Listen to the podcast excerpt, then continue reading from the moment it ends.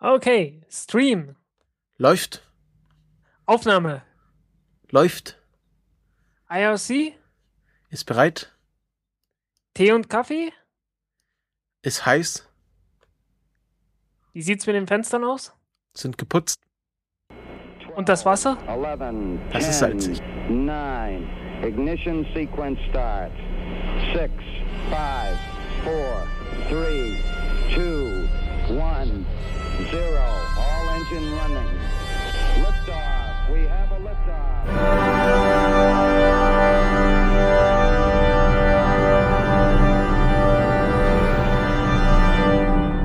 Countdown Podcast Folge 13. Ich begrüße den Frank. Hallo Frank. Hallo Christopher. Und wir haben als Gast diesmal den Karl Urban dabei. Hallo Karl. Hallo, heute bin ich's wirklich. Ja, nach äh, einen kleinen Zwischenfällen, äh, starken Oberwinden musste der letzte Start äh, verschoben werden auf den Tag der deutschen Einheit. Wir zeichnen heute am 3. Oktober auf. Und äh, zum Tag der deutschen Einheit hat sich auch das Internet bereit erklärt zu funktionieren.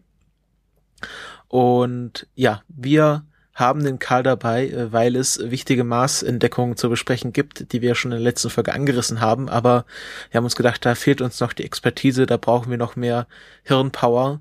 Und äh, ja, einige Hörer der ersten Stunde kennen Karl vielleicht schon aus äh, unserer Sonderfolge über Planetenforschung, die wir damals aufgezeichnet haben. Und wir haben uns gedacht, da passt es doch jetzt wieder, den Karl einzuladen. Schön, dass du Zeit hast.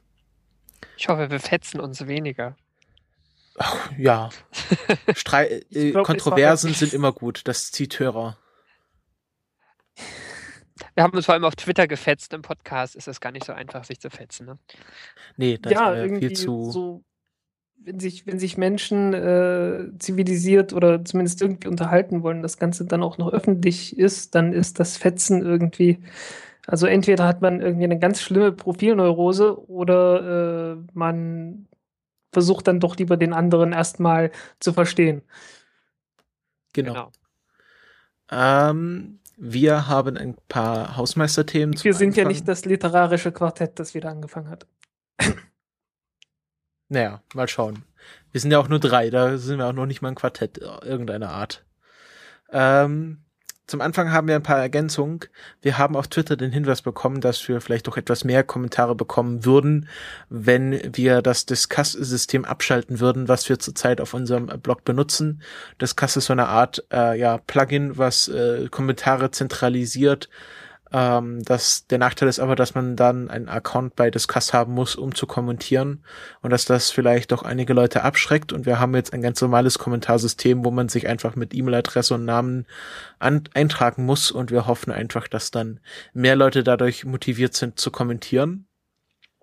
Einer hat sich aber nicht vom Discuss abschrecken lassen, das ist der Zenit 01 und hat ein etwas längeres Kommentar bei uns hinterlassen, wo er verschiedene äh, Unfeinheiten, Ungereimtheiten bei uns äh, aufklärt. Äh, zum einen meinte er, dass äh, der nächste Flug nicht der Exploration Flight Test One, sondern der Exploration Mission One ist. Da hat er natürlich recht, der Exploration Flight Test war ja schon im Dezember letzten Jahres, wo sie äh, Orion aus dem Flugzeug geschubst haben, soweit ich mich erinnere. Und genau, Exploration Mission ist der nächste Flug von Orion. Und ähm, genau, Exploration Mission 2, also der erste bemannte Flug, ähm, soll nicht vor 2023 starten, ähm, aber man strebt weiterhin 2021 an. Ähm, und es ist natürlich klar, dass solche Termine immer, immer ähm, äh, der verschiedenen Ge Gegebenheiten unterliegen. Ähm, und man hofft jetzt einfach offiziell, dass man 2021 schafft, aber nicht über das Jahr 2023 beziehungsweise über April 2023 hinausgeht. Ähm, ja, also man, man hofft weiterhin auf das Jahr 2021. Ähm, jetzt gebe ich weiter an den ähm, Frank, der noch was zu Orion, SLS und den Milliardengräber sagt, was der Zenit angesprochen hat. Ja, ähm, also was heißt Milliardengräber? Das Problem ist, das Problem war halt schon der Ansatz gewesen. Ähm, wie das, also äh, das Ganze kam ja aus diesem Constellation-Programm und man wollte das ja sinnvollerweise nicht aufgeben, was man da schon entwickelt hatte und hat das dann halt fortgesetzt.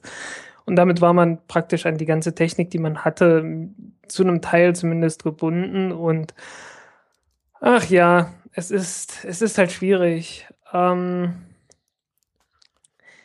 ja, die Frage ist halt, was wäre die Alternative? Ähm, man braucht nicht wirklich einen so großen Schwerlastträger. Man hätte es auch mit einem kleineren tun können. Man hätte dann bloß mehrere Starts gebraucht. Und das hätte man dann auch schneller hingekriegt. Und äh, ja, man hätte es vor allen Dingen deshalb schneller hingekriegt. Ja, weil es halt, weil's halt kleiner ist, weil man äh, etwas näher an der Technik, die man hat, äh, bleiben kann muss man sich dann aussuchen, hätte man sich dann sehr konkret aussuchen können.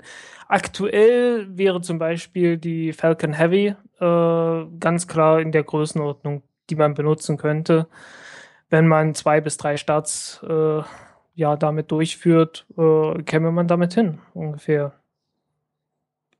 Ähm, ja, Kannst du noch was zu diesem Man-Rating sagen, wo er meinte, dass das ja kein großer Aufwand sei, das zu machen? Oder naja, sie, das Man-Rating, das Man-Rating ist halt äh, ein ja, also der letzte Schritt vom Man-Rating, also die, die letzte Abnahme sozusagen, das kostet, glaube ich, 150 Millionen und äh, es gab auch eine Verlautbarung, dass man das bitte nicht tun sollte, also dass man diesen EM2-Test nicht mit der ersten Variante äh, des SLS machen sollte, also die 70-Tonnen-Variante, äh, weil die würde halt nur ein einziges Mal bemannt fliegen und wozu dann nochmal 150 Millionen für diese Endabnahme raushauen. Aber der Punkt ist ja, man muss die ganze Rakete von Anfang an so bauen, dass sie halt äh, dieses Man-Rating überstehen wird. Und äh, das, das schwebt dann halt so ein kleines bisschen wie ein Damoklesschwert über der ganzen Rakete. Äh, da hängen ja dann hängen auch so Dinge dran, äh, wie groß müssen die Sicherheitsmargen Margen sein, wie viel Redundanz muss im System sein, äh, was für eine Beschleunigung kann ich den Astronauten zumuten, äh, alles so eine Dinge, die dann halt, äh, die halt direkt mit dem Man-Rating von Anfang an zu tun haben. Wenn man von Anfang an sagt, okay, das Man-Rating, das streben wir gar nicht an, dann kann man darauf einfach verzichten. Und dann lässt sich doch einiges einsparen, einfach wenn man einen größeren Spielraum hat, äh, die ganze Rakete auszulegen. Ja. Ähm, um, was, was Zenit noch meinte, ist, dass da keine wirkliche Konkurrenz zwischen Commercial Cruise und dem SLS entsteht, weil die einen ja eher darauf jetzt erstmal arbeiten, äh, zur ISS zu fliegen. Also wir werden noch später darauf zu kommen, kommerzielle Versorgungsflüge der ISS und dann so Sachen wie zum Mond oder zum Mars zu fliegen.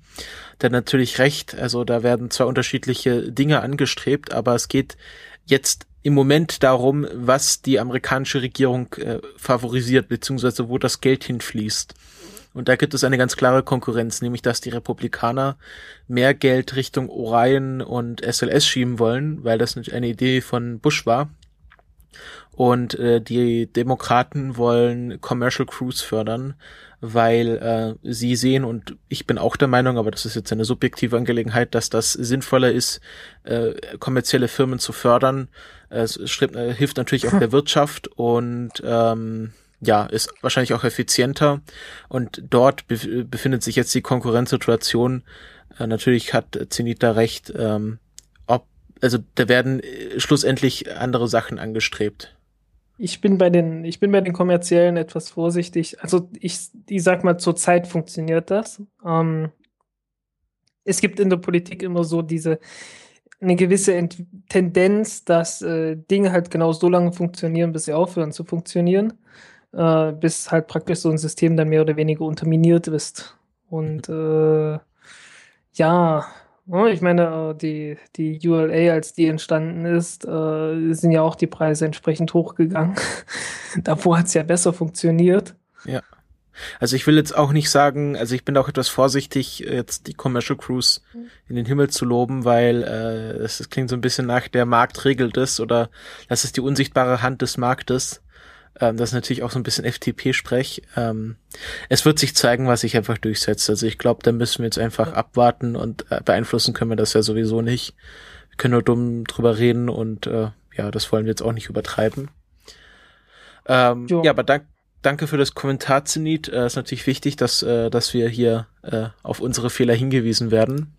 Und wenn wir dran denken, das vorzubereiten, dann gehen wir da auch in der Sendung, Sendung drauf ein. Und wir kommen jetzt äh, genau zu unserem eigentlichen Hauptthema dieser Sendung, warum der liebe Karl dabei ist, wenn er noch mit uns ist. Ähm, ja, ich glaube, die Internetverbindung steht noch. Mhm. Und ähm, ja, Karl, es gibt jetzt Wasser auf dem Mars. Ist das, ist das toll oder ist das schlecht? Also, äh, es wurde Salz auf der Oberfläche nachgewiesen, ne? Also, um das ja, so ganz leicht runterzukochen. Hydratisierte Salze, aber immerhin etwas, ja. Ja, was für ein Spektrum war das eigentlich? Ähm, äh, das war ein Spektrum von, von Chrism. Das ist das, ähm, ha, also das äh, Compact Reconnaissance. Äh, genau, äh, du weißt es besser. Compact Reconnaissance Imager Spectrum Meter irgendwas. Also das C steht auf jeden Fall für Compact und das R für Reconnaissance. Genau. Reconnaissance weiß, fliegt auf dem Mars Reconnaissance Orbiter. Ähm, Imaging Spectrometer. Also die können halt an, auf, auf Fotos Spektren nehmen. Ähm, und das ist, glaube ich, bis heute das beste Spektrometer, was mal in den Mars-Orbit gelangt ist was für Wellenlängen das macht, da bin ich jetzt spontan überfragt. Okay.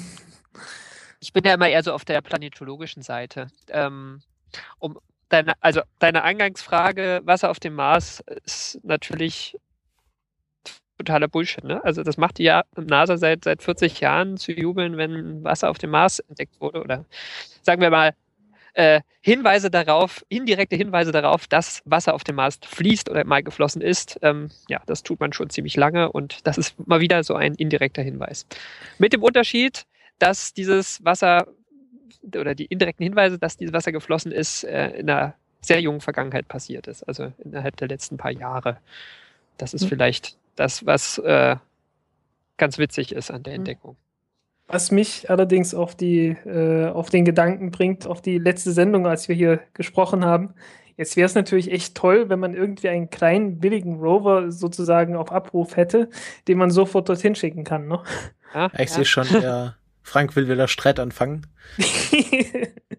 ja, aber, aber ich, das war halt der Punkt, ne? Das war halt der Punkt von dem, von dem ganzen Streit damals. Also ich, äh, ich würde am liebsten, also wenn wir bei Billy sind, ich würde am liebsten irgendwie so, so einen Ballon da mal schnell starten, den man da hinschickt, weil das sind ja diese Recurring Slope Lineae, das die äh, auf, auf optischen Bildern von, von dem MRO-Orbiter entdeckt wurden. 2011, glaube ich, war die erste Veröffentlichung drüber.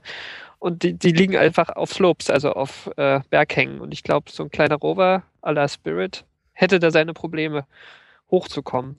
Ja. Aber es gibt ja, es gibt ja so Ideen, ne? Mit Ballons und, und Drachen und. Ich habe äh, das weiß, was, gehört, ja. dass, ähm, dass man für Mars 2020 überlegt, ob man eine kleine Na Navigationsdrohne mitschickt, die dann äh, sozusagen als, als GPS ähm, vor dem Rover herfliegt und erstmal die, so die Lage ein bisschen sondiert und dann den Rover nur dorthin äh, äh, fahren lässt, wo auch der Weg sicher ist.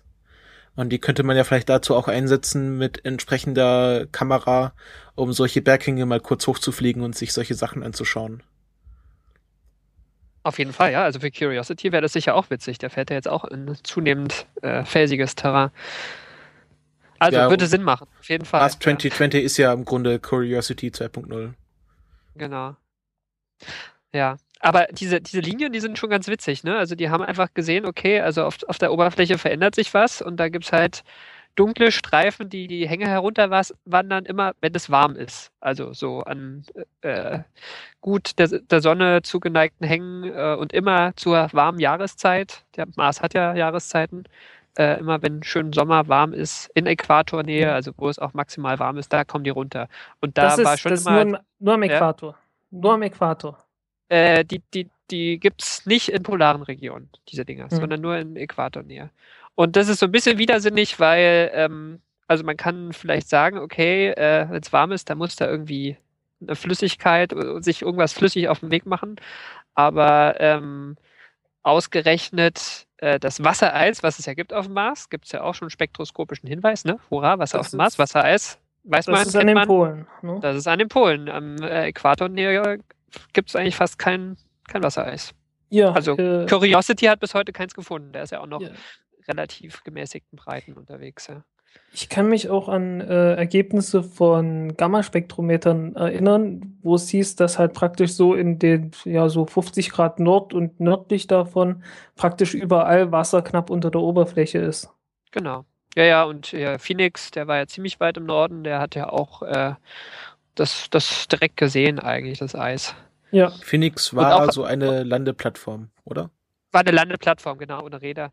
Und ähm, der hat ja auch ähm, eigentlich, der hat ja auch richtig so Flüssigkeitsperlen gesehen, glaube ich, auf Bildern teilweise, Ja. wo, wo schon klar war, okay, also da gibt es irgendwelche Salze, die wirklich den, äh, ähm, das, das Zeug noch unter Maßdruck kurzzeitig flüssig halten können. Jo. Ähm, und also man kennt es ja vielleicht vom Strand, äh, na, trockener Sand ist äh, generell heller als nasser Sand. Also so kann man sich das wahrscheinlich vorstellen, warum da so dunkle Striche erscheinen und warum das Flüssigkeit sein könnte. Könnte sein. Ich meine, die Auflösung, die, die maximale optische Auflösung, also jetzt, ich rede jetzt gar nicht von dem Spektrometer, sondern von der Kamera, äh, von dem ist, liegt, liegt im Bereich von, von Zentimetern. Ne? Also wir sind jetzt noch weit 0, entfernt.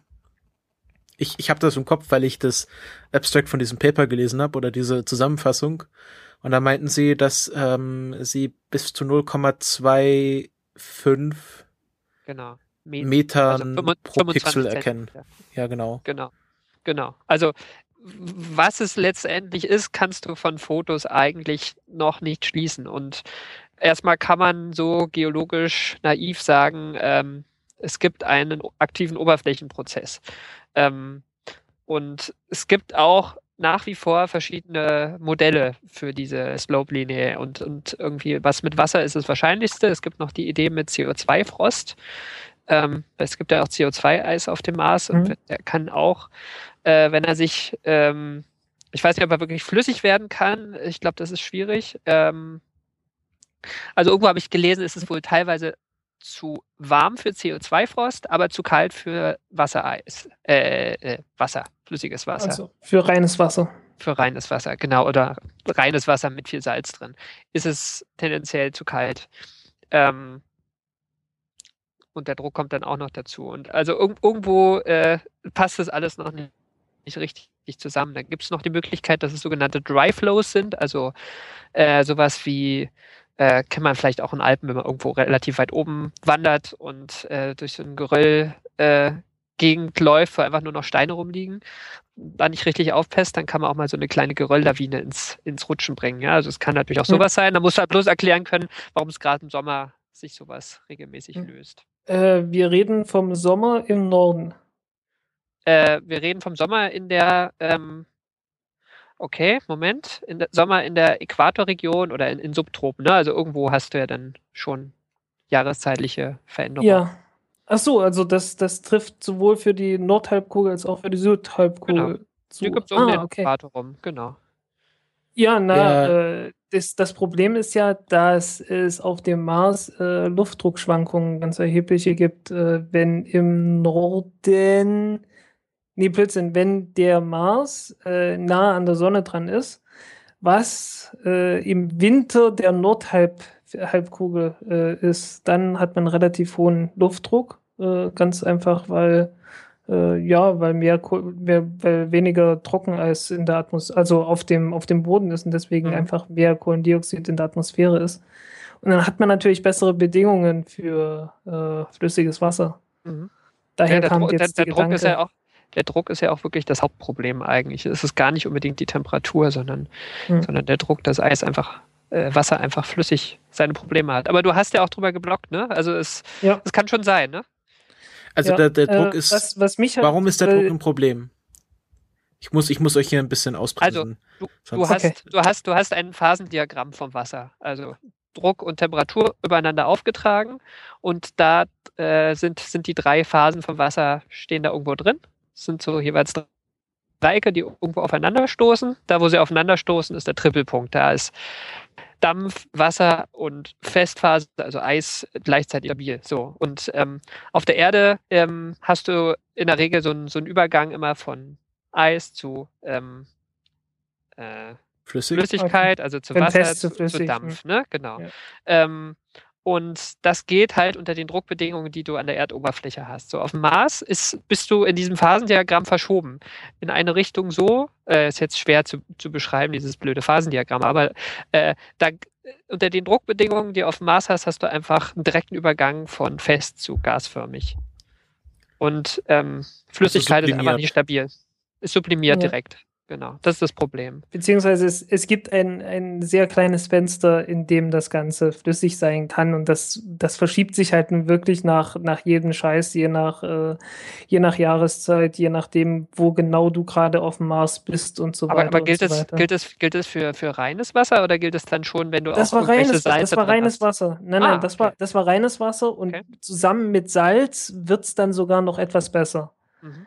Also äh, es, ist, es ist nicht ganz so schlimm, wie man sich das erstmal im allerersten Moment vorstellen würde. Mhm. Äh, Ich habe was hier mich ein ein bisschen Bild vom wundert, ist, Phasendiagramm gefunden. Ich poste das Ja. mal eben in den Chat. Aus seinem was Artikel mich von so ein Miller. kleines bisschen äh, wundert, ist, dass man in der Hinsicht nicht sich äh, das Hellas-Becken angeschaut hat. Weil das ist so ziemlich der tiefste Punkt auf dem Mars. Äh, da unten ist der höchste Luftdruck überhaupt auf dem Mars, glaube ich. Äh, und wenn ich nach, nach sowas suchen würde, dann würde ich doch zuallererst mal dort gucken. Aber es kann natürlich sein, dass es irgendwie aus lokalen Gründen halt dort kein Wasser gibt. Das Hellasbecken ist ganz komisch. Da habe ich auch Paper gefunden, auch so zu der Frage, das habe ich glaube ich das letzte Mal auch so ein bisschen erörtert, äh, gab es überhaupt mal viel Wasser auf dem Mars? Und es gibt ja diese großen äh, Flusstäler auch. Und irgendwie gibt es kein Entwässerungssystem in dieses Hellasbecken, was echt ein bisschen merkwürdig ist. Es gehört zu den ältesten Regionen auf dem Mars Hm. und ist mal, angeblich ist mal viel Wasser auf dem Mars geflossen, aber irgendwie nicht in den tiefsten Punkt. Ja, es ist, das ist wirklich komisch. Äh, das äh, das A-Grip-Becken, äh, ich weiß nicht, wie man es ausspricht, das sieht schon ein bisschen mehr danach aus, ne? Mhm. Ja, ja, also es, es gibt auch viele, viele große Krater, wo so Täler halt dann reinführen, wie man sich vorstellt. Also Also ich fasse das nochmal kurz zusammen. Das Problem ist, dass ähm, der Druck auf dem, der Luftdruck auf dem Mars so niedrig ist, dass äh, wenn sich äh, auf der Erde flüssiges Wasser bilden würde, dass es dort sofort verdampft. Ja, also wenn du so 20 Grad oder sowas hast, äh, dann, dann kocht das halt und verdampft. Okay. Also Aber wenn du so ganz, weil- also wenn du, wenn du in den meisten Ecken, in den niedrigeren Ecken, in den, in, äh, in den mittelhohen Ecken vom Mars bist, wo, also wo halt noch relativ guter Luftdruck ist, äh, dann hast du so knapp die Chance, dass es, dass es noch flüssig bleibt, wenn es nicht zu warm ist und auch nicht so kalt, dass es gleich wieder gefriert. Also es gibt so einen, so einen kleinen Bereich. es ist wirklich an der Kante. Es ist äh, Ja. ja. Ja, der, der Trippelpunkt ist das, ist auf dem Mars das, was bei uns äh, äh, halt die, das, das Meeresniveau wäre. Ja, also es ist so der Ja. Nullpunkt, bei dem man die Höhe festmacht. Das ist gerade der Trippelpunkt vom Wasser. okay. Ähm, Und, und, ja, und wenn jetzt, warum- wenn jetzt Salz in das Wasser reinkommt, dann hat man den Vorteil, äh, also der, der Punkt, ab dem das Wasser dann verdampft, wird nach oben geschoben. Und der Punkt, ab dem es gefriert, wird nach unten verschoben. Soll heißen, der ganze Bereich wird insgesamt etwas größer. ja, kennt man ja aus dem Winter, wenn man das, wenn man die eisige Straße salzt, dann wird das Eis zu, zu flüssigem Wasser. Genau, aber gleichzeitig äh, kommt halt noch dazu, wenn, äh, wenn mehr Salz drin ist, dann brauchst du auch eine höhere Temperatur, damit es verdampft. Ja, kennt man ja vom Nudelkochen. Äh, ja, aber das ist so wenig, das spielt dort überhaupt keine Rolle. Okay, also Salz im Wasser be, be, ähm, bezweckt, dass es einen größeren Bereich gibt, wo das Wasser flüssig ist. Äh, na, das bezweckt es nicht, aber das tut es. Okay. Und ähm, deswegen geht man davon aus, dass dieses flüssige Wasser, was man auf dem, ähm, was man auf dem Mars gefunden hat, eher eine Salzlake ist, als dass es wirklich irgendwie äh, was mit Wasser zu tun hat, was wir hier verdenken würden. Ähm, Äh, Genau. Also auf, auf diesem Berg hängen kann man sich auf jeden Fall nicht vorstellen, dass da, äh, also man kann sich eigentlich sowieso nicht vorstellen, wie da äh, ähm, äh, überhaupt Wasser hin, hinkommt so richtig, aber ähm, ähm, wenn Wasser, dann Salz und wie, wie gesagt, dieses Paper, da geht es um den indirekten spektralen Nachweis von hydratisierten Salzen. Also es geht um, um den Nachweis von Salz. Also Salz spielt auf jeden Fall eine Rolle. Oder sagen wir so, da ist, da ist Salz in diesen dunklen Streifen. Ja, vielleicht hat es mit dem Prozess gar nichts zu tun. Könnte ja auch noch sein. jo. Aber man geht davon aus. Ja, die gehen davon aus. Ähm, ich finde dieses Paper eigentlich ganz interessant und das ist auch einfach, also wenn man sich jetzt nicht die, die NASA-PR dazu anguckt, sondern einfach nur ähm, die, die Veröffentlichung selbst. Also ich meine, diese, diese äh, Recurring Slope-Linie, diese Linien, die sind einfach, ja, es ist einfach einfach ein großes wissenschaftliches Rätsel. Also NASA hat ja irgendwie hier geworben schon ein paar Tage vorher. Uh, one of the biggest mysteries solved. Ne? Also solved ist da gar nichts, aber sie sind mal einen kleinen Schritt weiter und so funktioniert Wissenschaft auch, ja auch und das ist auch, auch völlig richtig. Ähm, und, und okay, also da ist irgendwie Salz drin und ähm, das macht zumindest einfach zu erklären, wie äh, da Wasser wie so ein, wie so einen kurzen, so eine kurze Schlammlawine, so stellt man sich ja vor, in, in, Gang gesetzt hat. Das sich, kennt man auch aus, aus äh, trockenen Regionen äh, auf der Erde, so in der Atacama oder so, wenn es dann mal richtig kurz geregnet hat oder keine Ahnung, manchmal vielleicht auch, wenn irgendwo kurz ein Permafrostboden ein bisschen auftaut. Äh, weiß jetzt gar nicht, ob es da sowas gibt, aber es gibt auf jeden Fall Regionen, wo sich äh, so, so Schlammlawinen dann mal alle, alle paar Jahre, paar Jahrzehnte mal in Bewegung setzen und äh, das, das ähm, könnte das erklären als, als Prozess, den man von der Erde kennt. Mhm. Äh, ja. Also das Paper, das Paper ist auf jeden Fall interessant, kleiner Schritt weiter, aber es ist, sagen wir mal, jetzt, jetzt nicht die große Erklärung für alles. Es ist jetzt kein Mystery solved. Und ich glaube, die NASA hat da auch eher auf den nächste Woche kommt, glaube ich, da so ein Film raus, ne, der irgendwas mit Mars zu tun hat. Der Marsianer meinst du? Ja, und äh, ich glaube, da gibt es durchaus einen leichten Zusammenhang. Glaubst du, das war ein, ein gezielter PR-Coup, dass sie vielleicht dieses Paper schon etwas länger in der Schublade haben liegen lassen und gesagt, okay, in der Woche, in dem der Marsianer-Film rauskommt, veröffentlichen wir dieses Paper? Halte ich für sehr unwahrscheinlich. Schöne Verschwörungstheorie, aber glaube ich nicht dran. Die haben jetzt bloß eher gesehen, da kommt das Paper raus. Ist ja auch nur ein Nature Geoscience und nicht in Nature. Also es ist, sagen wir mal, in einem wichtigen geowissenschaftlichen Nature, äh, Paper, äh, Journal drin, aber jetzt auch nicht übermäßig wichtig und äh, die haben das jetzt einfach genutzt, würde ich mhm. sagen. Ja. Und halt im, NASA. im Chat war noch die Frage, wie die jetzt das, also die haben Fotos genommen und dann gesehen, da ist Salz drin. Wie haben Sie das nachgewiesen? Ähm, nee, sie haben nicht Fotos genommen. Sie haben schon ein, Spektrometer, ein, ein abbildendes Spektrometer, also eins, was äh, ein Foto macht, in dem die Farben dann für die, also so umgerechnet auf äh, dann die, die ähm, spektralen Signaturen ergeben. Und ähm, das kannst du halt kalibrieren mit äh, vergleichbaren Messungen auf der Erde. Ja? Mischt halt das ein oder andere Salz rein. Ist auch witzig, wenn man sich so ein Paper da anguckt, da geht es halt dann ganz viel um, ähm, na, jetzt fehlen mir die Worte, äh, Absorptionsbanden, also um, um diese, diese Linien, die man in den Spektren drin hat, die bei bestimmten Wellenlängen halt liegen. Und äh, bestimmte Wellenlängen sprechen halt für Wasser und andere sprechen für bestimmte Salze. Und bei der einen oder anderen stimmt es dann überein und manchmal stimmt es auch nicht überein und sagen, ja, das ist jetzt irgendwie komisch, die fehlt. Warum fehlt die? Oder warum sind da sind Linien, die können wir nicht reproduzieren im Labor? Also das ist auch ein großes Puzzlespiel und äh, das ist auch nie wirklich perfekt und da ist auch mal ein Inter Interpretationsspielraum. Ähm, aber hier, äh, das ist hier wahrscheinlich auch an der Grenze von der Auflösung her. Also da das haben, da haben die sich ja sehr viele Daten hin und her geschoben, bis die da was Sinnvolles rausgekriegt haben. Aber also ich halte das schon für einigermaßen solide, mhm. was die da rauskriegen. Also wenn die sagen, die und die Salze sehen wir sicher, andere nicht ganz so sicher, dann, dann wird das schon so sein. Also ja, nur damit ich ja das nun, richtig verstanden. Äh, ja, okay. Das, das sind ja nun leider die Teile von dem Paper, die leider nicht der Öffentlichkeit zugänglich sind weil äh, wir sehen ja praktisch nur so die, die Ergebnisse und die Methods Section, also die, die Methoden, die, äh, die verschweigt man ja sozusagen der Öffentlichkeit. Das ist dann nur in dem Paper, das dann irgendwo in Nature gegen viel ja, Geld. du kannst es für 30 äh, Euro kaufen. ja, aber das ist ja dann. Oder für Wissenschaftsjournalisten auch kostenlos. ja. Also ich habe mal durchgeblättert. Aber ähm, ja, das ist aber, glaube ich, eher nicht das Problem der Wissenschaftler, sondern der Journals. Ja. Ja. Genau. Ja, ich hatte halt gehofft, wenn die NASA schon so ein Tamtam -Tam drum macht, dass da, dass sie da mal das komplette Paper rausrücken. Ähm, aber da kann man, kann man gern mal methodisch inkorrekt hören, die äh, haben ausführlicher mal über diese Probleme gesprochen.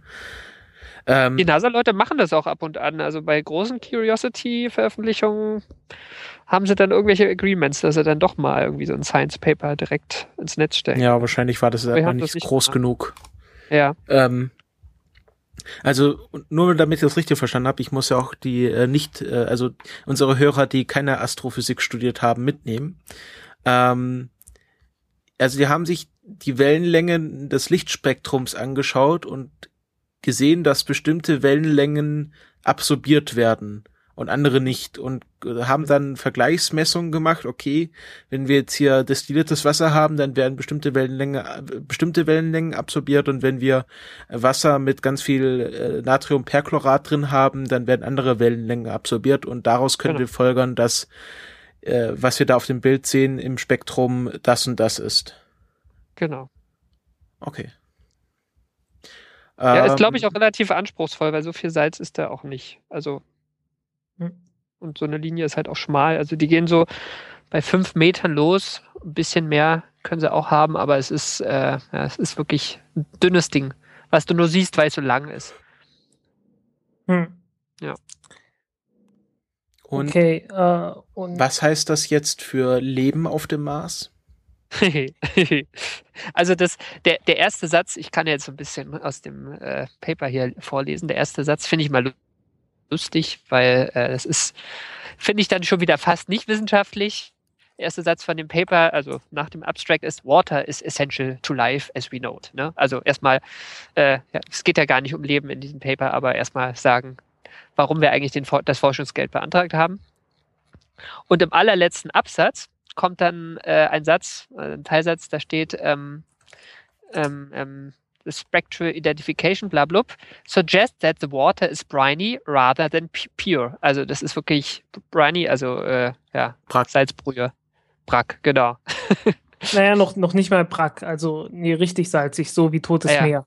Richtig, genau. So, und, und der nächste Satz, den lese ich jetzt nicht auf Englisch vor, aber ähm, also auf der, ich übersetze ihn gerade direkt, auf der Erde ähm, in hyperariden ähm, Gegenden wie der Atacama-Wüste, ja, also die, trockenste und salzigste Wüste auf der, auf der Erde grob, vom Klima ziemlich vergleichbar, ein bisschen wärmer halt, ähm, gibt es diese, diese ähm, Bindung von, von Wasser aus der Luft. Das ist ja eine der Vermutungen, wie das Wasser da hochgekommen ist. Ähm, und das ist die einzige Möglichkeit für Mikroben in dieser Region, ähm, an Wasser zu kommen und da zu überleben. Also da lebt eigentlich nichts in der Atacama. Es gibt so ein paar Mikroben, also zumindest in den trockensten Gebieten. Und die gewinnen gerade ihr Wasser dadurch, dass da ein paar Salze liegen, die das Wasser an sich ziehen.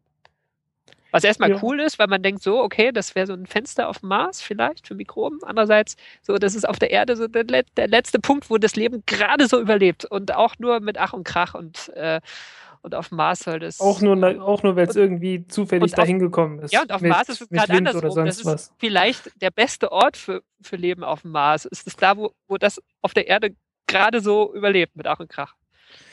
Das ist so ein ja. bisschen, ja. Ja, genau.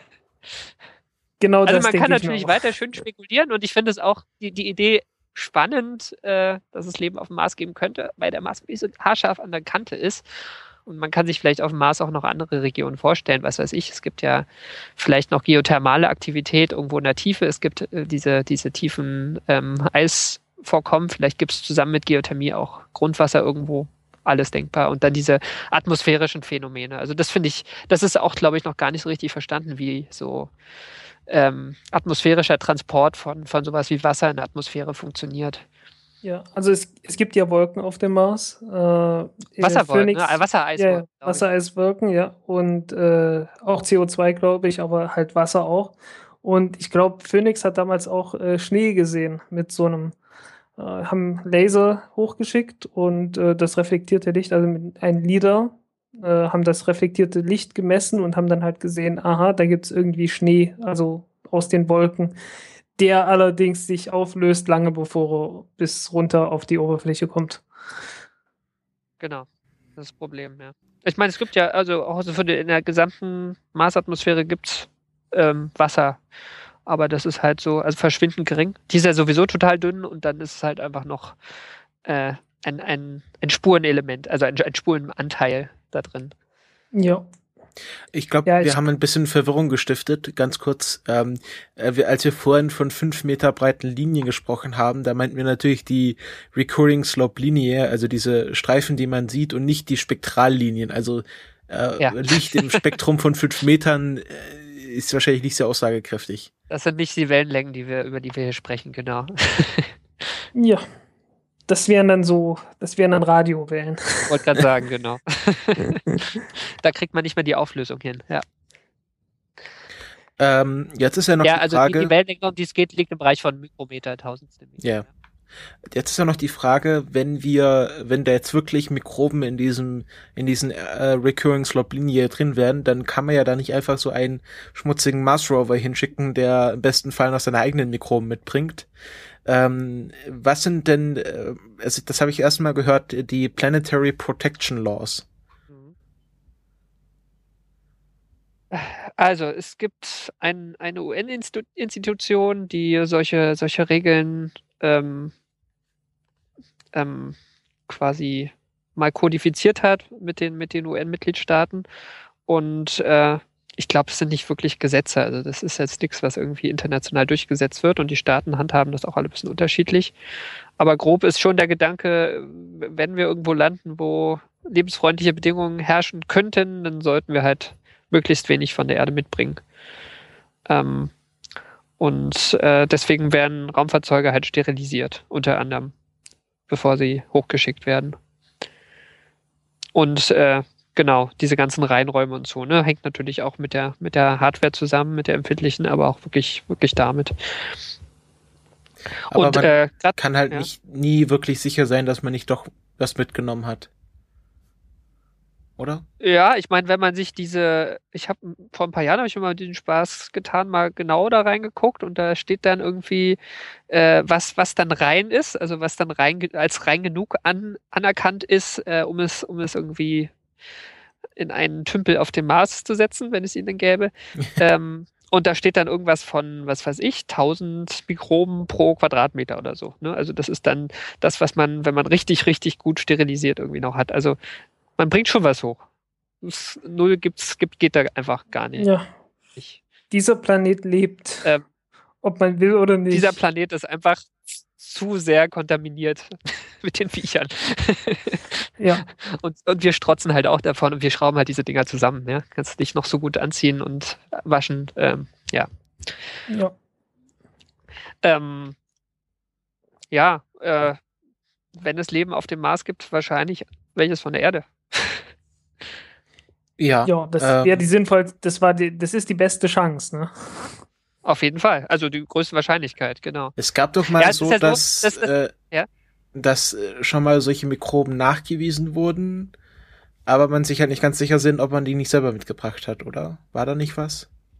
Ähm, Es gab Also- doch diesen, diesen Meteoriten ALH 84001 oder sowas. Ja, also Meteoriten sind natürlich noch schwieriger. Ne? Du kannst zwar nachweisen, dass die vom Mars stammen, aber die sind irgendwann auf die Erde gefallen und lagen eine Zeit lang auf der Erde rum. Und damit ist schon mal schon mal Ja. schwierig, wenn da heute, also heute lebendige Sachen drauf sind, sind die höchstwahrscheinlich vom Mars. Zumindest kann man das wissenschaftlich sauber nicht argumentieren. Und äh, in diesem ALH haben sie ja versteinerte Dinger gefunden, ne? Aber die, da sprach ja sehr viel dagegen letzten Endes. Ui, hey, ich habe das sogar richtig. Das ist sogar tatsächlich die richtige Bezeichnung gewesen. Wer hätte das gedacht? Also diese drei Buchstaben hätte ich jetzt auf irgendwas mit A, wäre mir jetzt nicht eingefallen. Ja, ja, ich, ich, ich, bin, ich, bin, ich bin selbst erstaunt. Ich habe jetzt gerade mal gegoogelt. Das ist genau die Bezeichnung. ALH 84001. Aber dieser, dieser Meteorit ist auch wieder so äh, klassisches Beispiel für diese amerikanischen PR. Ja? Ähm, Ja. da gab es ja richtig eine große Pressekonferenz mit Bill Clinton damals, ja, wo, wo die das äh, veröffentlicht haben. Und dann gab es halt, ich glaube sogar vor dem ersten Paper, also bevor überhaupt andere Wissenschaftler sich das angucken konnten. Und dann gab es ein, zwei Jahre Diskussionen und damit und dann war es gegessen. Weil einfach sehr viele äh, Gegenargumente, die ich gerade alle nicht rezitieren kann. Ähm, aber es, es wurde halt völlig zerlegt. Also Leider. Ähm, Ja. Ja, Jetzt ist- wenn, wenn, wenn jetzt die Chinesen oder so äh, ähnlich vorgehen würden und äh, ähnliche PR machen würden, wir würden uns kaputt lachen. Wenn es die Russen machen würden, ganz genauso. Ne? absolut, ja, das, das gehört halt auch zur Kultur da drüben, ne? Ja, ja. Und sie können das auch gut. Ich bin öfter ja auf ESA-Veranstaltungen und denke, ja, so ein bisschen amerikanischer Spirit wäre jetzt hier nicht schlecht. ja, okay, das, das stimmt dann auch irgendwo. Aber Ja, äh, ja. ja, sollte sich das Beste beider Welten zusammensuchen, nicht gerade das Schlechteste. Absolut. Naja, ja. wir hatten, wir hatten immerhin Volker Bouffier bei der ESA-Landung, bei der Rosetta-Mission. Ho, ho. Toll. Also, das ist ja fast genauso gu- gut wie Bill Clinton. Ähm, ja. Ähm, Jetzt- Jetzt dann noch eine, eine Sache zur Planetary Protection. Ähm, Ja. Da gab es nämlich bei Curiosity bei der, äh, nach der Landung auch eine Diskussion. Es gibt ja immer Leute, die sagen, das war dann nicht genug ähm, Sterilisierung und so. Und äh, da war dann das Gegenargument, wenn das Ding äh, ein Dreivierteljahr durchs All fliegt, okay, da ist es noch irgendwie eingepackt, ähm, auch ein bisschen geschirmt von, von der kosmischen Strahlung und was da alles gut äh, dabei ist, äh, irgendwelches Zeug abzutöten. Wenn in dem Moment, wo es auf dem Mars dann steht und ausgepackt ist, äh, der Mars hat diese dünne Atmosphäre, er hat keine Ozonschicht und äh, die UV-Strahlung ist ziemlich heftig. Deswegen gibt es ja, ähm, selbst wenn es organisches Material auf dem Mars irgendwo gibt, das kann an der Oberfläche gar nicht bestehen, weil die UV-Strahlung das ziemlich schnell zerlegt innerhalb von Stunden. Und wenn so ein Rover ein paar Stunden auf dem Mars steht, ist er eigentlich, ja, das, das kriegt man, glaube ich, im irdischen Reinraum so rein nicht hin. Einfach nur dadurch, dass er da steht. Das war dann das Gegenargument. Also, selbst wenn wir was mitgebracht haben, das wird schon gegrillt worden sein nach der Landung. Ja. Äh, genau daher kommt ja auch äh, die ganze Diskussion um das nachgewiesene Methan in der, in der Marsatmosphäre, eben weil die UV-Strahlung eigentlich Methan äh, ziemlich schnell kaputt machen sollte. Ne? Genau. Ähm, wie sieht es jetzt denn aus? Also, es ist ja für 2018 ist ja ExoMars geplant und für 2020 Mars 2020 sind das zwei unterschiedliche Projekte oder ist das so eine kombinierte Zusammenarbeit zwischen ESA und der NASA? Es das ist richtig? das Resultat einer fehlgeschlagenen Zusammenarbeit zwischen ESA und NASA, würde ich sagen. Mhm. Eigentlich ähm, sollte das eine gemeinsame Mission werden. Also die Amerikaner waren eigentlich ähm, bei ExoMars groß dabei, sollten auch die Rakete starten, äh, mitstarten und alles. Ähm, und dann gab es ja so ab 2010, 2011 im Zuge der Finanzkrise diese großen Budgetprobleme in Amerika, die auch immer noch irgendwie anhalten. Und dann haben sie sich halt voll zurückgezogen, weshalb die ESA dann gesagt hat, ja, dann machen wir es halt mit den Russen. Und ähm, Was ja nicht das erste Mal ist, dass die ESA was mit den Russen gemacht hat und versucht hat, was zum Mars zu schicken. Und äh, die Betonung liegt immer noch auf Versuch. Ne? ja, die, die Meinst du Russen haben großes Pech, was den Mars angeht. Ne? Also die Ja. haben ja bis jetzt eins, zwei erfolgreiche Missionen gehabt irgendwie. Ist schon sehr traurig. Ja, die hatten, die hatten es ja mit Proton-Raketen, glaube ich. Äh, die, die hatten immer ein Problem gehabt mit den Raketen vor allen Dingen. Ja, ja, die, jetzt nicht die, mehr die, die. Russen haben, glaube ich, die erste erfolgreiche weiche Marslandung gemacht. Ja, Ähm, Mars die 3. Sonde hat, ja, die hat bloß, glaube ich, ein paar Minuten gesendet, blöderweise. Ich glaube 20 Sekunden oder so. Es, Ja, es ja. hat für ein halbes Bild oder sowas gereicht und mehr nicht. Ja, Ja, ja, genau. Und dann gab es ja seit, seit daher eigentlich eine, eine Serie von, von Fehlschlägen. Es ist schon echt bitter. Ich weiß nicht, was sie falsch machen oder ob das einfach Pech ist. ja. Aber sie haben die ersten Lander auf der Venus. Äh, Genau. äh, ja, also, äh, äh, ja, sie haben die ersten Sonden auf der Venus gelandet, um das Hm. mal in deutschen Satz zu formulieren. ja, ich meine, äh, die, die, die russischen Raketen haben so schon ihre Fehlschlagsserien gerade, aber die sind ja schon zuverlässig. Mein Mars Express ist ja auch, die europäische Marssonde ist ja auch mit einer Soyuz gestartet. Also Ja, also die, die kommen ja auf über 90 Prozent. Also Ja. selbst, also eine, eine schlechte Zuverlässigkeit ist ja sowas wie 90 Prozent und äh, Ja, das ist dann schon Pech, wenn das dann doch mehr als einmal passiert, sowas. Ja, ich meine, was, was halt tragisch ist, so ein bisschen mit ExoMars, äh, die sind halt am Budget immer sehr weit oben und haben immer große Probleme gehabt und immer haben sie noch mehr Geld gebraucht, ja, was in der Raumfahrt ja auch nicht so selten passiert, aber ExoMars war es besonders eklatant. Und dadurch, dass die Amis dann ausgestiegen sind, so gab es halt auch sehr große Verzögerungen, was auch nie billig ist. Ähm, und jetzt geht es halt wirklich um große Summen. Und äh, die europäische Raumfahrt ist halt nicht die amerikanische, ja. Also so eine, so eine. Rover-Mission können wir halt nicht alle fünf Jahre starten, sondern halt eher alle 20 äh, in der Größenordnung. Und wenn da jetzt was schief läuft, tja, Dann war's das, ja. ja, also dann gibt es erstmal nicht mehr so einen Rover. Ja, wäre halt gut, wenn man das Ganze mit einfach mit einer Ariane 5, beziehungsweise wann 2020, ne? Äh, naja, dann vielleicht schon Ariane 6 starten müsste oder würde. Äh, falls die bis dahin fertig geworden ist. Ich meine, erstmal startet ja der erste Teil von ExoMars, ist ja dieser ähm, Orbiter. Moment, Ja. ExoMars, ähm, wie heißt der? Äh, ähm, heieiei. Also er heißt auch ExoMars, aber mit einer Endung. Fällt mir wieder ein. Der startet, glaube ich, jetzt im, im Januar. Und ähm, das ist ja auch wichtig, dass, dass es einen aktiven Relais-Satelliten im Orbit gibt. Also der macht ja eher so ein bisschen Klimaforschung, äh, Äh, Aber- Trace Gas, der Trace, Gas Trace Orbiter. Gas Orbiter, genau, da ist Methan auch wieder das Stichwort. Und ähm, aber wenn der mal sauber hochkommt mit seiner Soyuz, wäre ja auch schon mal was. Oder ist es eine Proton? Ich weiß es gar nicht.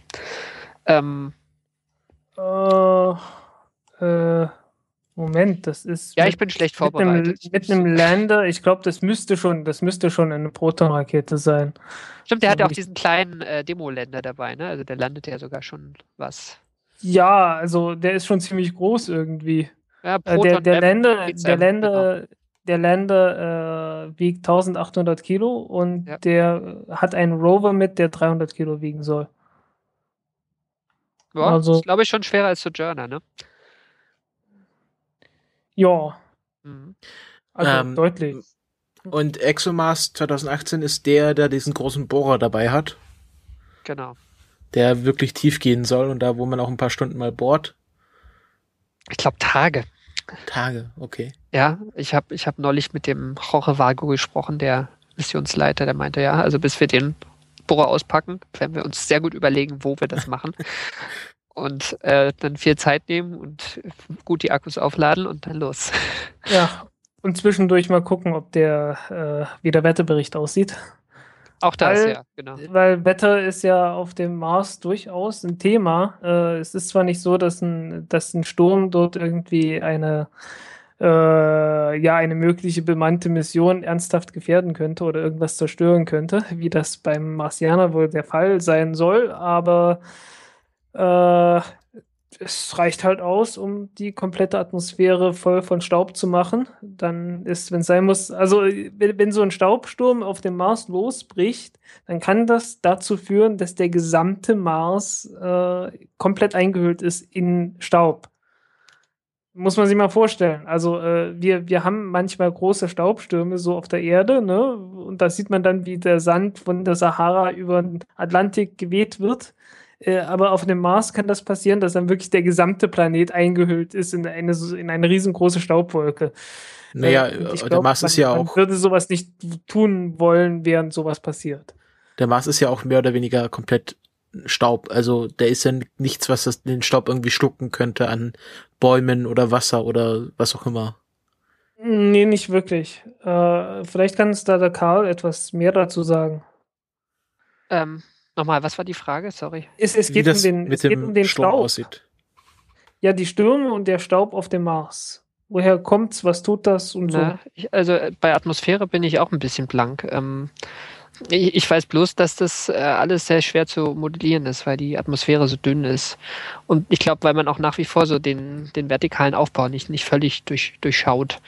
Ähm, ich habe gerade nochmal geguckt, 2007 gab es, glaube ich, einen der letzten globalen Staubstürme und das war auch, waren auch Spirit, war Spirit auch noch aktiv, also beide Solarzellen-Rover und Opportunity. Ähm, und, und die hatten auch wirklich große Einbrüche dann bei der, bei der Leistung. Ja. Aber haben es irgendwie überlebt, erinnern. ja. ich kann mich nur noch daran erinnern, dass 2001, als ich, äh, das war so das, die erste Mars-Opposition, nachdem ich mein erstes Fernrohr gehabt hatte, äh, da war das halt so. Da war halt plötzlich, da war nix. Ja, stimmt. Und das war so richtig, da war so richtig hell, glaube ich. Das war so eine richtige Opposition, die es nicht so oft gibt. Äh, ja, das war die zweitnächste. Meine ich mich auch 2000, zu erinnern, genau. 2003 war dann die nächste. Genau. Richtig, stimmt, genau. Ja, da ging es dann wieder. Also 2003 war gut, da habe ich auch damals gute Fotos gemacht, also gut für meine Verhältnisse und die waren nicht sonderlich toll. Aber äh, ja, ja, also da konnte man dann wieder was sehen. Aber 2001, da war halt mal eben, da hieß es, ja, nö, äh, Mars ist gerade schön groß da im, im, Teleskop zu sehen, aber du siehst nichts, weil äh, da ist halt gerade Staubsturm. Naja, ja, Punkt. Pech gehabt. Ne? ja, ja, Pech gehabt. Rote Scheibe. Mehr nicht. das war schon, war schon nicht so toll eigentlich. Ach, ich finde es immer schon cool, die rote Scheibe zu sehen. Ich meine, gibt es auch nicht so viele am Himmel, ne? Also. Ja, aber, aber wenn man noch nicht mal, noch nicht mehr theoretisch die Chance hat, da irgendwelche Details zu sehen, ist das dann halt doch blöd. Ja, das stimmt, ja. Worauf ich eigentlich hinaus wollte nach der Frage um die geplanten Rover ist, ähm, wird sich da jetzt groß was ändern durch diese Entdeckung? Also wird man jetzt äh, sagen, okay, wir versuchen jetzt gezielt in der Nähe von so einer Recurring Slope Linie zu landen oder werden jetzt gezielt Instrumente einpacken, die das untersuchen können oder ist das jetzt nur, also war das jetzt einfach ein weiterer Schritt und man äh, nimmt das jetzt einfach so mit, aber die, die, die Vorbereitungen werden sich jetzt nicht groß verändern. Wie ist also das? diese, diese, diese Landevorbereitung, also gerade äh, Planung von Landeorten, die sind hochkomplex, weil ähm, also die wissenschaftliche ähm, Bedeutung eines Landeorts ist da fast sekundär. Also sie wollen ja erstmal vor einer Haie runterkommen. Das heißt, du musst in der Ebene landen. Also du kannst nicht auf einem Hang landen, weil die Landeverfahren das nicht zulassen. Und ähm, dann musst du halt in äh, trotzdem in sinnvoller Zeit dann irgendwo hinfahren können, wo es interessant ist. Und ähm, ja, und dann gibt es noch so einige Randbedingungen, was, was so die, die Orbitgeometrie und solche Dinge ermöglichen, wie die Landeellipse ausgerichtet ist auf der Oberfläche. Ähm, und, und auch wie, wie, wie wiederum das Risiko ist, dann rumzufahren. Also gibt es da jetzt vielleicht auch größere Steine, die rumliegen, wo man dran zerschellen könnte oder wo man nicht, äh, ja, nicht drüber hinwegkommt oder so, oder zu große Dünen, wo man drin stecken bleiben könnte. Und äh, diese Sicherheit von, von so einem Gefährt ist so das ist wirklich Nummer eins. Ähm, und bei den wissenschaftlichen ähm, ähm, ja, Optionen oder wo, wo man vielleicht viel rausholen könnte, welche Orte da in Frage kommen, äh, da gibt's was, was, da gibt's so so ein Verfahren, das läuft seit, ich glaube, schon zwei oder drei Jahren bei ExoMars, äh, wo weltweit aufgerufen wird, Marsforscher, schickt mal eure Favoriten ein und das wird schon reduziert. Also die sind schon, schon längst dabei. Ich weiß nicht, wo die gerade sind, wahrscheinlich bei 10 oder, oder 8 oder so ähm, möglichen Landeorten und ich glaube nicht, dass jetzt nochmal was reinkommt. Also ich glaube zum einen nicht, dass man an diese Berge ranfahren kann, wo diese Linie entstehen und zum anderen glaube ich nicht, dass da jetzt in diesem Prozess noch was eingebracht werden kann, weil das einfach viel zu komplexe Entscheidungsprozesse sind. Ja, ja ähm, das habe ich mir auch ja. gedacht, aber es gab dann, ich hatte dann Diskussionen auf Twitter, die meinten, dass jetzt äh, äh, alles neu geplant wird und äh, das komplette Projekt jetzt über den Haufen geworfen wurde, ob diese Entdeckung. Aber ich war da auch sehr skeptisch, weil das ja auch äh, jahrelange Vorbereitungen sind und wahrscheinlich so Forscher, die jetzt mit dem Fachbereich eher weniger zu tun haben, ziemlich sauer wären, wenn jetzt alles nur auf diese eine Entdeckung ausgerichtet wäre. Ja, ich meine, ExoMars, die sagen ja, sie wollen wirklich Leben suchen ähm, und es gibt wenig Marsforscher, die seriös behaupten, heute gibt es Leben auf dem Mars. Ähm, und dieser Prozess, wenn er dann wirklich mit Salzwasser stattfindet, ist ja also ein rezenter Prozess, also einer, der abläuft. Und ich glaube, das ist gar nicht der Ort, wo du unbedingt hin willst. Du willst eher Gesteinsschichten suchen, von denen du durch Kraterzählungen aus dem Orbit weißt, die sind zwischen dreieinhalb und vier Milliarden Jahre alt, weil das ist die Zeit, wo diese großen Täler auf dem Mars entstanden sind. Da könnten wirklich ähm, Arten gelebt haben, weil es da länger richtig geblubbelt hat. Ja, nicht nur so ein paar Linien, sondern da richtig riesen Fluss, mhm. Flüsse geflossen. Das ist zumindest eine Erklärung. Ähm, und, und, und, aus der Zeit ist irgendwas versteinert oder irgendwelche organischen Verbindungen übrig. Und da mhm. fliegt man, glaube ich, generell eher dahin. Also diese, diese Prozesse, die heute passieren, ja, also da steht ja schon im Paper drin, es ist wirklich an der Kante für, für Leben, für irdisches Leben unter solchen Bedingungen äh, zu überleben. Ich halte es für sehr unwahrscheinlich, dass das, äh, diese Entdeckung das jetzt halt dafür sorgt, dass man, dass man da jetzt hin will unbedingt. Ich finde es interessant, interessantes Phänomen, äh, aber äh, ja, für, für die Suche nach Leben eigentlich völlig ohne Bedeutung. Also ist es eigentlich nur eine Frage von äh, der Geologie, also dass man genau. erklären kann, äh, wieso sieht der Mars jetzt so aus, wie er aussieht. Genau, ja, und äh, ja, ich finde auch dieses Rätsel dahinter eigentlich gut. Ähm, wenn das Wasser ist, wie kommt es auf diese Berggipfel? Ähm, hm. Wie kann die, diese total dünne Atmosphäre ähm, das, das Wasser transportieren, wenn, es, wenn sie das dann ist? Ähm, das ist schon witzig. Oder gibt es da Grundwasser, irgendwelche Quellen, die aufsteigen? Oder ja, also es ist schon, wenn es da unterirdisches Wasser gäbe, natürlich ist wieder, ist es wieder eine andere Frage, aber ich glaube, soweit ist man bei weitem noch nicht. Das ist pure Spekulation noch. Ja, man, also man kommt ja auch sehr schwer, man kommt ja auch sehr schwer unter die Oberfläche. Also ich glaube, dieses, dieses Gammastrahlenspektrometer ist ja schon eine geniale Sache gewesen.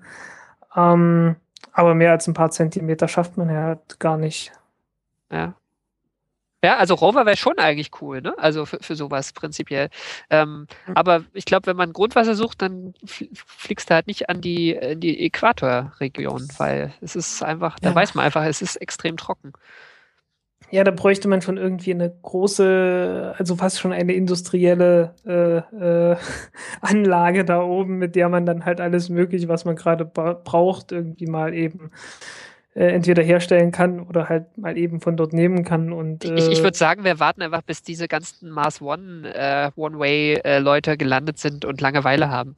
Ne? Ja. ja, also äh, es, es hätte schon, es hätte schon so seinen Reiz, wenn man Menschen auf dem Mars hätte, hätte die äh, sich dann halt überlegen können, okay, was machen wir jetzt als nächstes? Was haben wir hier an Werkzeugen da? Was können wir hier bauen? Oder wenn man das Ganze halt alles mit Robotern machen können, aber mit der Automatisierung sind wir noch ja. lange nicht so weit.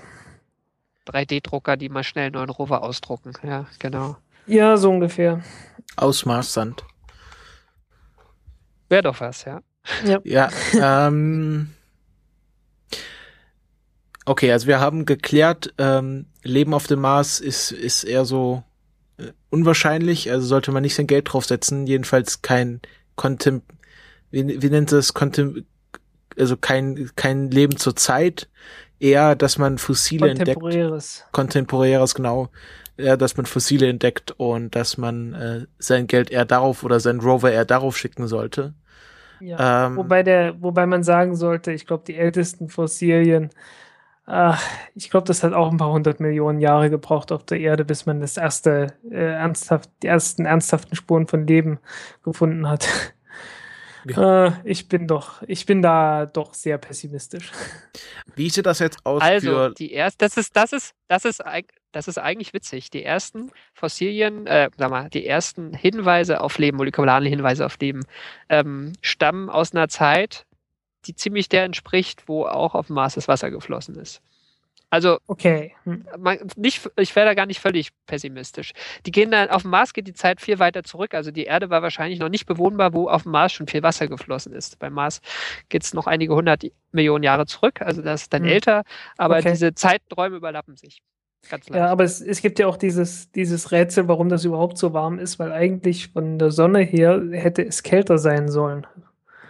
Genau, dass dieses, äh, genau, weil die, die Sonne noch was war das, 20, 30 Prozent kühler war in der Zeit. Ja. Aber dieses Rätsel gilt auch für die Erde, witzigerweise. Also auch auf der Erde kann man es nicht völlig erklären, in der Zeit, wo es schon Leben gegeben hat hier und, und flüssiges Wasser und so.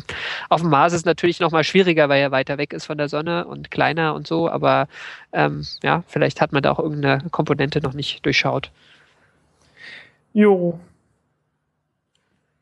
ist äh, ein bisschen schade, dass du dich mit der, mit der Atmosphäre nicht auskennst. Schade, ne? Da muss man uns mal jemand dazuhören, der sich da auskennt. Ja, weil es, es gibt ja immer die, äh, ja, es ist halt das Problem, dass der, dass der Mars so klein ist, dass er relativ wenig Gravitationskraft hat und damit seine Atmosphäre durchaus verlieren kann. Äh, zumindest in sehr viel größeren Ausmaß, als das bei der Erde der Fall ist. Und Genau. ich glaube, darum, darüber wollten wir uns auch noch unterhalten, oder? Über, wa- über was? Ich hab, ich war gerade abgelenkt. Ja, naja, es gibt ja die Pläne, dass man äh, den Mars äh, ja wieder etwas, äh, etwas Ah, okay. Ich weiß, worauf hinaus willst. Ja. Also wir haben ja schon über die Planetary Protection Laws geredet, die ja mehr so Richtlinien sind. Und ähm, unser lieber Elon Musk, da haben wir ja schon vor zwei Folgen drüber berichtet, meinte ja bei Stephen Colbert in der Sendung, also der schnellste Weg, um den äh, Mars zu terraformen, wäre natürlich, indem er ihn mit Atombomben bewirft und die äh, Pullkappen schmelzt, äh, schmilzt, äh, damit das ganze CO2-Eis zu CO2-Gas wird und äh, wie wir das hier auf der Erde kennen, einen extremen Treibhauseffekt verursacht. Ähm, jetzt hat er das nochmal elaboriert, weil da doch einige Leute ihn komisch angeguckt haben auf der Straße. Und er meinte, ähm, ja, also er würde gar nicht direkt die Atombomben auf den Mars werfen, sondern alle, also ein, t- zwei temporäre Sonnen über dem Mars installieren, dadurch, dass kleine Fusionsbomben in, in, in, im Sekundentakt explodieren, ähm, um eine pulsierende Sonne zu produzieren, weil die Sonne ist ja nicht auch nichts anderes als eine große Fusionsbombe und so das Eis zu schmelzen, aber nicht direkt den Mars zu bombardieren. Ähm, aber ich glaube, beides ist eher unwahrscheinlich, dass das passieren wird. Ja. Äh, man sollte vielleicht auch sagen, er hat inzwischen sein Twitter-Bild geändert. Ah, okay. Also er hat- gerade. Er hat nicht mehr, er hat nicht mehr die Katze da. nicht mehr die er steht jetzt Blofeld-Kasten. mit. Nein, nein, er, er steht jetzt mit einer, mit einer Geige da und äh, es steht unten am Rand, ich habe keine Ahnung, wie man eine Geige spielt. ja, also er, er geht etwas weg von seinem Image als, als Bond-Bösewicht. ja, ich aber das. Er will das, jetzt, äh, er hat wahrscheinlich auch sein PR-Berater gesagt, also er soll es vielleicht nicht übertreiben. ähm, ja. Ähm, okay. Ich, Äh, bin- ich bin übrigens nicht sicher, ob Elon Musk einen PR-Berater hat. Ja? Also ich meine, der macht ja auch den Twitter-Account von äh, SpaceX, betreut er nur selbst. Ja? Also ich glaube, der ist sein eigener PR-Berater. Also äh, es gibt ja auch ein sehr schönes Stockfoto von ihm gefunden. Ähm, ich hier den Artikel, den ich verlinkt habe, äh, von The Verge. Das ist auch sehr schön. Also das ist so ein, äh, ich weiß auch nicht genau, was ihr jetzt von mir wollt. Warte, ich verlinkt's eben im, äh, im, in den Chats, in den entsprechenden. Äh, das ist auch ein sehr schönes Foto von ihm. Ähm, ja, wenn man sich das mal gerade anschaut, ist jetzt für einen Podcast ja un, un, uninteressant, aber könnt ihr dann schon uns dann auch noch mal anschauen. Ja, so, hm. die Hörer müssen Ja. jetzt auf, auf, auf Basis unserer Reaktion äh, schließen, was auf den Fotos zu sehen ist. Ja, genau. Also, Genau, das- ja, Ja. ganz gut. ähm, ja, also ich finde ja, ich finde ja Elon Musk lustig. Das ist ja, das ist ja, also er hat sowas von von Tony Stark, also dass er so ein bisschen auch so ein bisschen lustig ist und nicht so immer so todernst und wie er so so ein, so ein Steve Jobs ist, der halt immer nur Business redet, sondern auch mal ein, Witz, ein Witzchen macht. Und Jo. mit SpaceX soll es weitergehen in dieser Sendung, denn wir haben auch in dieser Sendung wieder ein äh, Kalenderblatt und dieses Kalenderblatt bezieht sich auf den 8. Oktober 2012, wo SpaceX äh, Mission CRS-1 gestartet ist, nämlich die erste kommerzielle, der erste kommerzielle Versorgungsflug zur ISS mit einem Dragon-Frachter. Und äh, ja, das äh, werde ich jetzt kurz vorstellen. Ähm, es war ganz interessant. Ähm, es war der vierte Start einer Falcon 9 Rakete. Soweit ich mich erinnere, und der dritte Flug eines Dragon-Frachters, aber die ersten zwei Flüge waren halt nur Testflüge. Ähm, beziehungsweise einmal war es nur äh, ein, ein Mockup, ein Boilerplate-Mockup, um äh, Ja, die. der, das war der allererste Flug. Beim Genau. allerersten Flug hat man einfach bloß äh, irgendein Ding oben auf die Rakete geschraubt, das ungefähr das gleiche Gewicht und die gleiche Form hat, wie der Dragon das irgendwann haben wird. Und äh, ja, hat damit dann halt den, den allerersten Flug der Falcon 9 gemacht, der mit Ach und Krach funktioniert hat.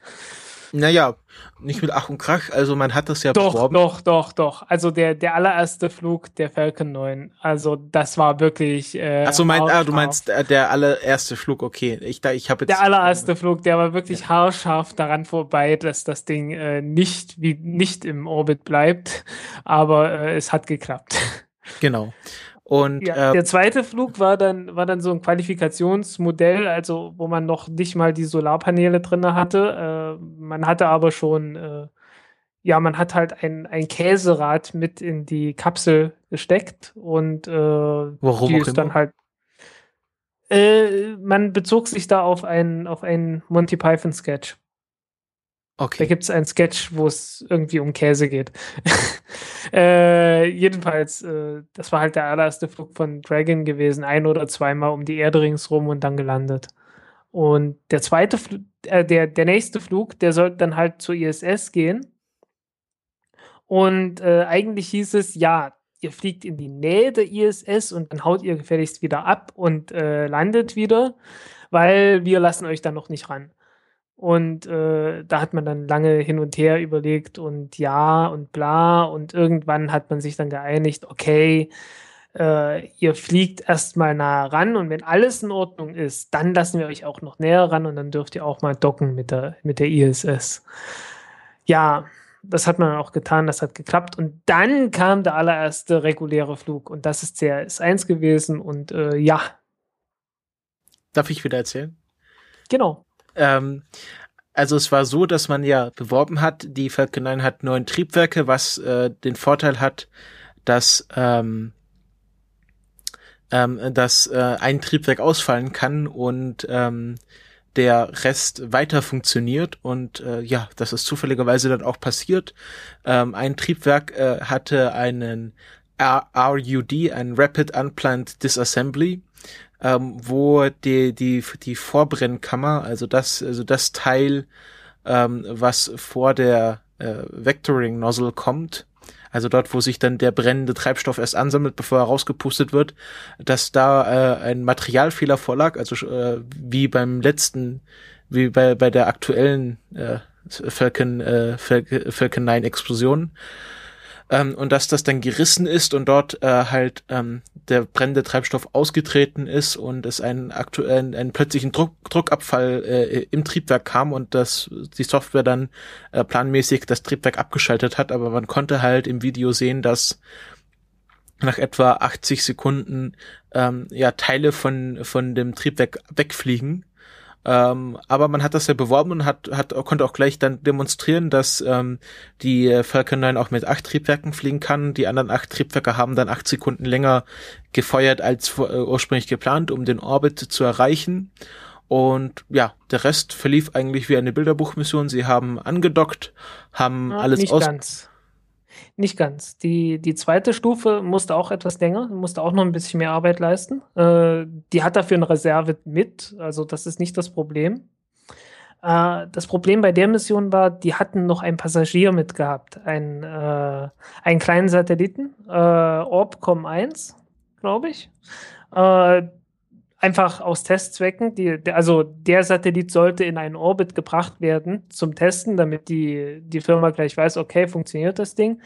Äh, weil eigentlich sollten die, glaube ich, 16 dieser Satelliten oder 15 oder was in der Größenordnung äh, mit in den äh, irgendwann mal in den Orbit bringen. Und die haben jetzt auch schon die ersten acht äh, haben sie hingebracht. Aber der Satellit hat jetzt ein Problem gehabt, weil dadurch, dass die Reserven aufgebraucht waren oder äh, angebrochen waren, äh, konnte der nicht mehr ganz in den Orbit gebracht werden, in den er eigentlich hin sollte.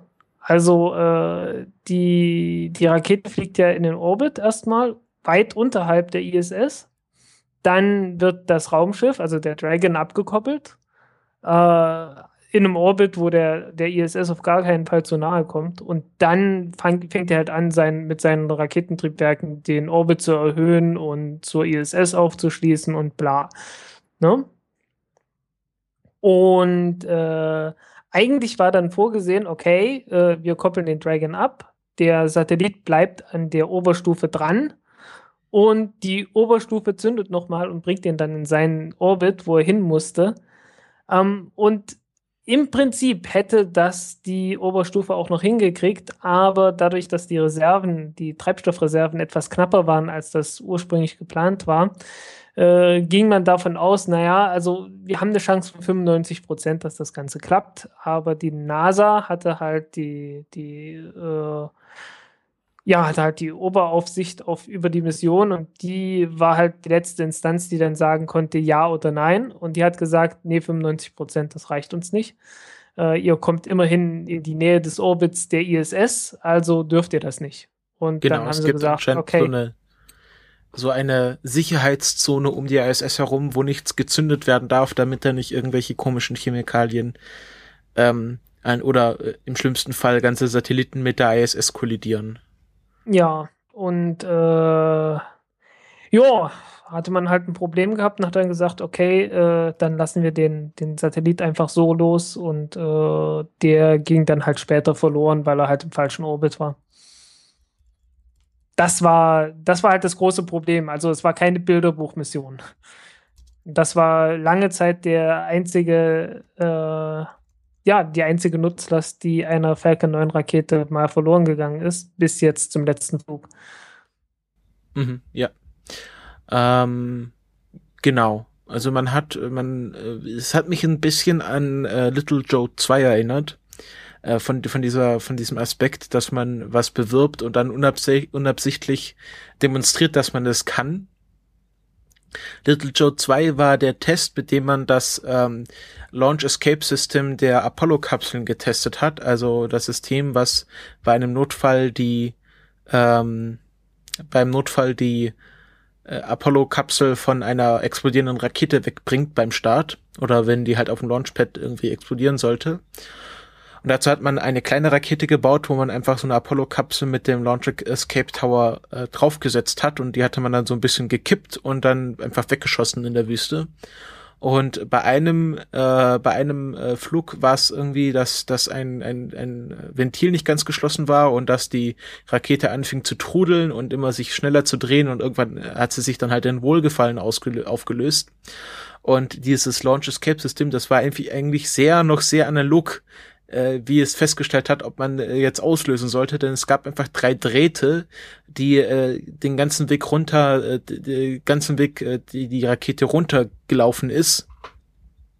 Und wenn einer dieser drei Drähte gekappt wurde, dadurch, dass die ja, dass die Rakete sich einfach auflöst, ähm, hat, war, war es einfach klar, dass man jetzt schnell weg von dieser Rakete wollte. Und ja, das System hat planmäßig ausgelöst und hat die Apollo-Kapsel von der tatsächlich explodierenden Rakete weggebracht. Und man konnte demonstrieren, dass äh, dieses Launch Escape System funktioniert. Und das war ja bei äh, SpaceX äh, CRS-1 genauso. Man hat gemerkt, ähm, da löst sich gerade ein Triebwerk in Wohlgefallen auf. Wir schalten das mal lieber ab und äh, berechnen den Kurs neu. Und das finde ich sehr spannend, dass da einfach durch Zufall man gezeigt hat, dass man es kann. Ja.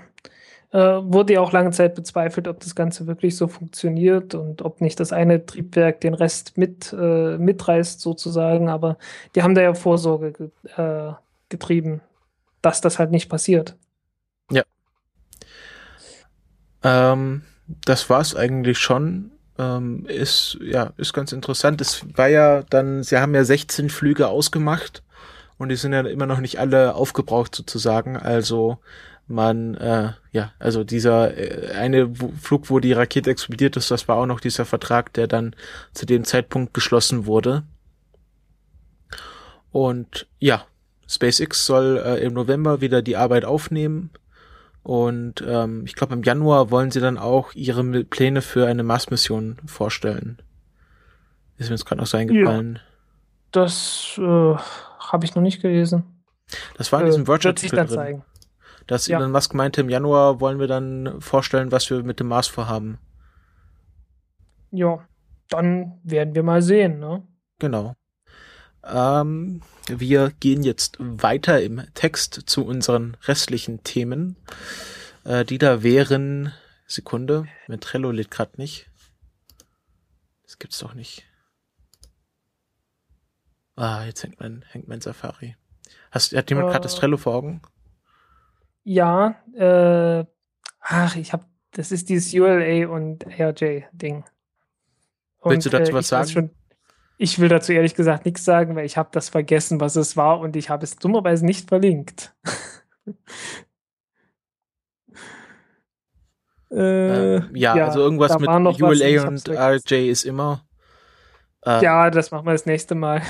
Kann kurz erwähnen, dass äh, der Start des Morelos 3 Satelliten mit einer Atlas 5 Rakete war jetzt der hundertste Start von der ULA hat natürlich auch groß gefeiert und äh, sehr schön. Average und Rocketdyne, die ja gerade als äh, Zulieferer rausgeflogen sind, haben dann noch mal ein Foto gepostet, wo sie gesagt haben, ja und auch Average und Rocketdyne hatte einen großen Anteil am Erfolg dieser Mission und ich glaube, du Frank hast ja dazu geschrieben, äh, ab dem hundertsten Start wird zurückpropagiert.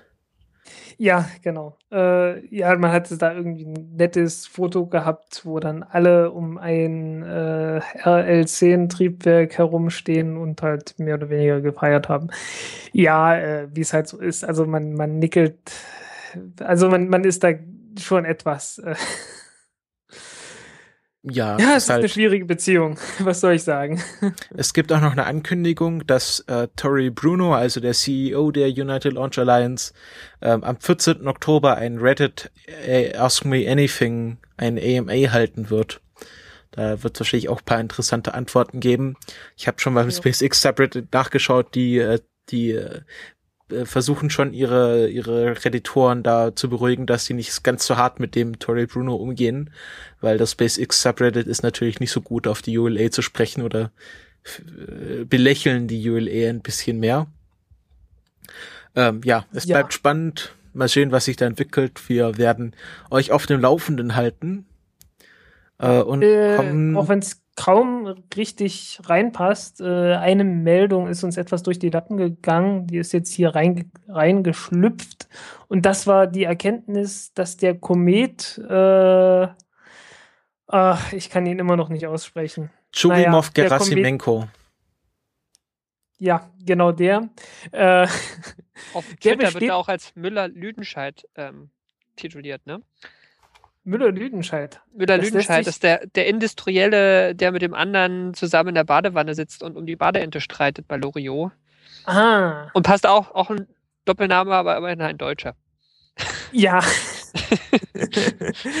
ja, und man hat jetzt rausgefunden, warum er diese Form hat, die er hat. Und äh, also warum diese, diese Badeentenform, die ja nicht wohl nicht ganz äh, ja, es gibt ja wohl noch mehr äh, Dinge, die auch so eine Badeentenform haben, nicht nur diesen Kometen. Das kommt wohl einfach daher, dass dort zwei Kometenkerne irgendwann mal vor langer Zeit äh, ganz langsam einen Auffahrunfall hatten und dabei sich nicht gegenseitig zerstört haben, sondern äh, aufeinander sitzen geblieben sind. Der langsamste Auffahrunfall des Universums. Naja, weiß man nicht, ob es der allerlangsamste war, aber äh, er kann jedenfalls nicht allzu heftig gewesen sein, sonst hätten sie sich irgendwie gegenseitig zerstört oder mindestens würde man sie dann nicht mehr so als zwei getrennte Dinge noch erkennen können. Ja. Also mindestens, ja. Ja, ich finde es eigentlich ganz witzig, äh, wenn du sagst, der, der langsamste Auffahrunfall des Universums, weil ich glaube, dass, wenn man das, wenn die das jetzt schließen, dann ist das eher ein Zeichen dafür, dass sowas häufiger passiert ist. Also man hat ja schon ein paar Kometenkerne fotografiert und da gab es mehrere, die so, so lang gestreckt sind oder wie so handelförmig sind mit zwei Teilen. Ja. Und ähm, ich, ich glaube eher, wenn man das jetzt bei dem sieht, könnte man daraus schließen, auch wenn die Statistik sehr schlecht ist, wenn man jetzt einen sehr genau angeguckt hat, dass es relativ häufig passiert ist. Also dass die Dinger wahrscheinlich in größeren Wolken sehr dicht beieinander gewesen sind. Ja, also es, es gibt da ja auch noch die zweite Möglichkeit der Erklärung, die dann meistens äh, irgendwie kommt, dass die anfangen, sich äh, immer schneller zu drehen und dadurch so eine komische Form entsteht oder mhm. was in der Richtung. Oder dass es irgendwie Erosionsprozesse gibt, die dann ja. halt in der Mitte was wegnehmen oder so. Aber hier war es wohl tatsächlich so, dass das zwei Kometenkerne waren, die äh, sich zu nahe gekommen sind. Und ja, ich meine, irgendwie müssen ja auch die ganzen großen Planeten entstanden sein und äh, es, es muss ja dann irgendwie einen Prozess geben, ne? durch den dann halt zwei große Teile zusammenkommen und aufeinander kleben, äh, auch noch, wenn die Gravitation relativ schwach ist und äh, ja. Ja, das ne? ist ja das, das große Problem in der, äh, im Entstehungsmodell von Planetensystemen, ne? Also, dass man dieses Zusammenklumpen in einer bestimmten Größenskala noch nicht hundertprozentig erklären kann. So in ja. der ganz kleinen gibt es ja irgendwelche statischen äh, ähm, äh, Anziehungskräfte, aber ähm, wenn, wenn die Brocken groß genug sind und die Gravitation, wie du sagst, noch nicht hilft, dann äh, Also sie, sie hilft schon, aber halt, die ist halt sehr, sehr schwach. Ne? Genau. Also, genau. muss halt sehr, sehr, sehr, sehr langsam alles passieren. Äh, und dabei immer noch so schnell, dass das Zeug trotzdem noch schnell genug alles aufeinander, aufeinander hängt. Weil äh, man, man kennt es ja so von Vesta und so, äh, also die, die größeren äh, Kleinplaneten, die haben sich ja aufgeheizt. Äh, und die haben sich deswegen aufgeheizt, weil dort wahrscheinlich die längerlebigen Isotope, die, also äh, jeder Staub, den man im, im Sonnensystem so hat, der ist radioaktiv. Einfach durch den Sonnenwind. Also die, die Protonen vom Sonnenwind, die knallen halt gegen den Staub und äh, ja, es ist dann halt wie, als wenn du Staub in einem, in einem Teilchenbeschleuniger hast. Und äh, ja, die, diese Protonen, die, die knallen dann halt gegen Atomkerne und äh, dadurch werden da andere Isotope draußen, einige davon, äh, irgendein Aluminium-Isotop ist da, glaube ich, dabei, äh, sind dann halt radioaktiv und äh, es gibt dann halt so einen Sweet Spot von äh, so ein paar Millionen Jahren, äh, so irgendwie so Halbwertszeit, so 30 Millionen Jahre oder so. Also Zeug, das man heutzutage ist- gar nicht mehr sehen würde. Ich glaube, es geht um Aluminium 26, das ist sogar viel weniger Ja. als eine Halbwertszeit von äh, 700.000 Jahren. Also Ui, das ist äh, okay. eine kurze, kurze Zeit gewesen, wo die, wo die sich selbst mit dieser Zerfallswärme schmelzen konnten. Ja, und äh, der Witz ist halt, das muss alles in der Zeit passiert sein. Genau. Also ja. die, die, müssen, die müssen schnell genug entstanden sein, äh, dass sie sich überhaupt noch schmelzen konnten, damit überhaupt noch genügend Wärme äh, entstehen konnte, äh, dass sie überhaupt auf die Temperaturen kamen. Ne? genau.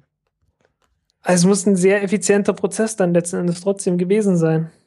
Ja, ja, muss es, genau. Und es gibt ja auch diese ähm, reinen, reinen Metallasteroiden, ne? Also die ja, äh, ja, und, und äh, Metall heißt, also da, da muss sich irgendwas getrennt haben. Äh, und die Metalle, im, im Erdkern gibt es ja so, so Prozesse einfach, Konvektionsprozesse und äh, auch chemische Prozesse, dass sich die Metalle trennen. Das funktioniert dadurch, dass äh, das auch sehr lange ähm, sozusagen der Körper sehr lange existiert und es einfach Zeit gibt für diese Prozesse. Und da muss es sehr schnell gegangen sein. Ist schon witzig. Jo. So, Ja. und jetzt haben wir hier die Pause im Plan stehen. Genau, die werden wir jetzt wahrscheinlich auch einhalten, oder? Was sagt ihr? Pause ist angebracht? Äh, ja, also ich würde mich äh, schon ausklicken, wenn euch das nicht stört. Ja, Okay, musst du kannst weg. du gern. Obwohl die, die nächste, warte mal, warte mal, Oh. dann, dann machen wir Oh. noch, dann machen wir noch die nächste Meldung. Weil die könnte dich interessieren. Schätze ich Die mal. Rakete zum Mond? Genau, ja. Okay, ja, machen wir noch Rakete zum Mond? Ja, und dieses, dieses Moonspike, das ist halt das Ding. Das ist das Ding, wegen dem die starten soll. Ah, Also okay. die- ah, okay, die- ich verstehe. Die Elektron-Rakete, über die wir schon äh, gesprochen haben, das ist die mit den elektrischen Raketen, mit den elektrischen Treibstoffpumpen. Die hat äh, mindestens jetzt einen, einen Kunden gefunden und das ist äh, halt eine, ein Flug zum Mond. Äh, Die wollen diese kleine Rakete, die wiegt 10 Tonnen. Richtig kleines Ding, äh, wollen die benutzen, um zum Mond zu fliegen und äh, die wollen damit, äh, so wie ich das verstanden hatte, und ich habe es mir nicht nochmal näher durchgelesen, aber so wie ich es verstanden hatte, wollen die einfach bloß eine kleine Mondsonde bis zum Mond bringen, die dann 10 Kilo wiegen soll. Und äh, ja, die Rakete kostet halt so pro Start so 5 Millionen.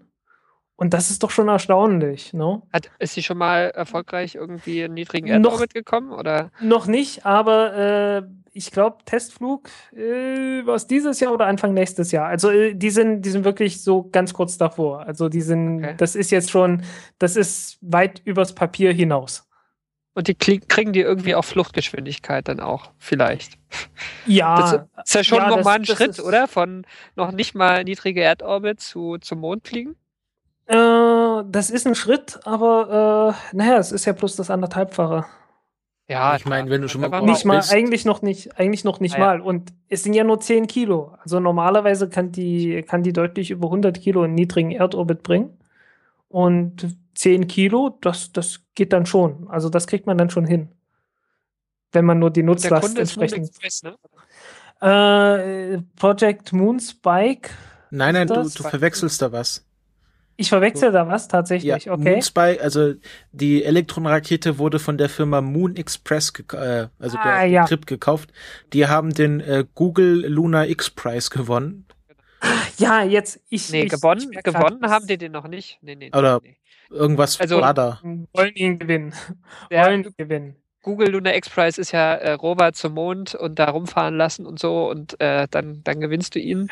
Ich, ich glaube, das hat bis jetzt noch keines der Teams geschafft. Ähm, aber es gibt so, so äh, zwischen, ähm, weil das, ich glaube, der sollte 2015 oder 2014 sogar schon eigentlich terminiert sein und es hat immer noch kein Team geschafft. Und jetzt haben sie so Zwischenmeilensteine eingeführt, irgendwie, Ja. wer schon mal einen fahrfähigen fähigen Rover gebaut hat und getestet und äh, validiert hat und so, der, der kriegt dann auch schon mal ein bisschen Preisgeld, damit man ein bisschen Cash auf der Hand hat, um eine Rakete zu kaufen. Irgendwie so. Ich, ich merke auch gerade, wo ich meinen Fehler gemacht habe. Ich, hab, äh, ich hatte zwei so eine Meldungen gehabt und äh, ja, egal. ähm, ja, ich finde es halt, ich find's halt toll, dass man das äh, auch jetzt schon langsam mit kleinen Raketen macht. Und ja, ich, ich finde, es ist einfach eine, einfach eine tolle Sache. Ne?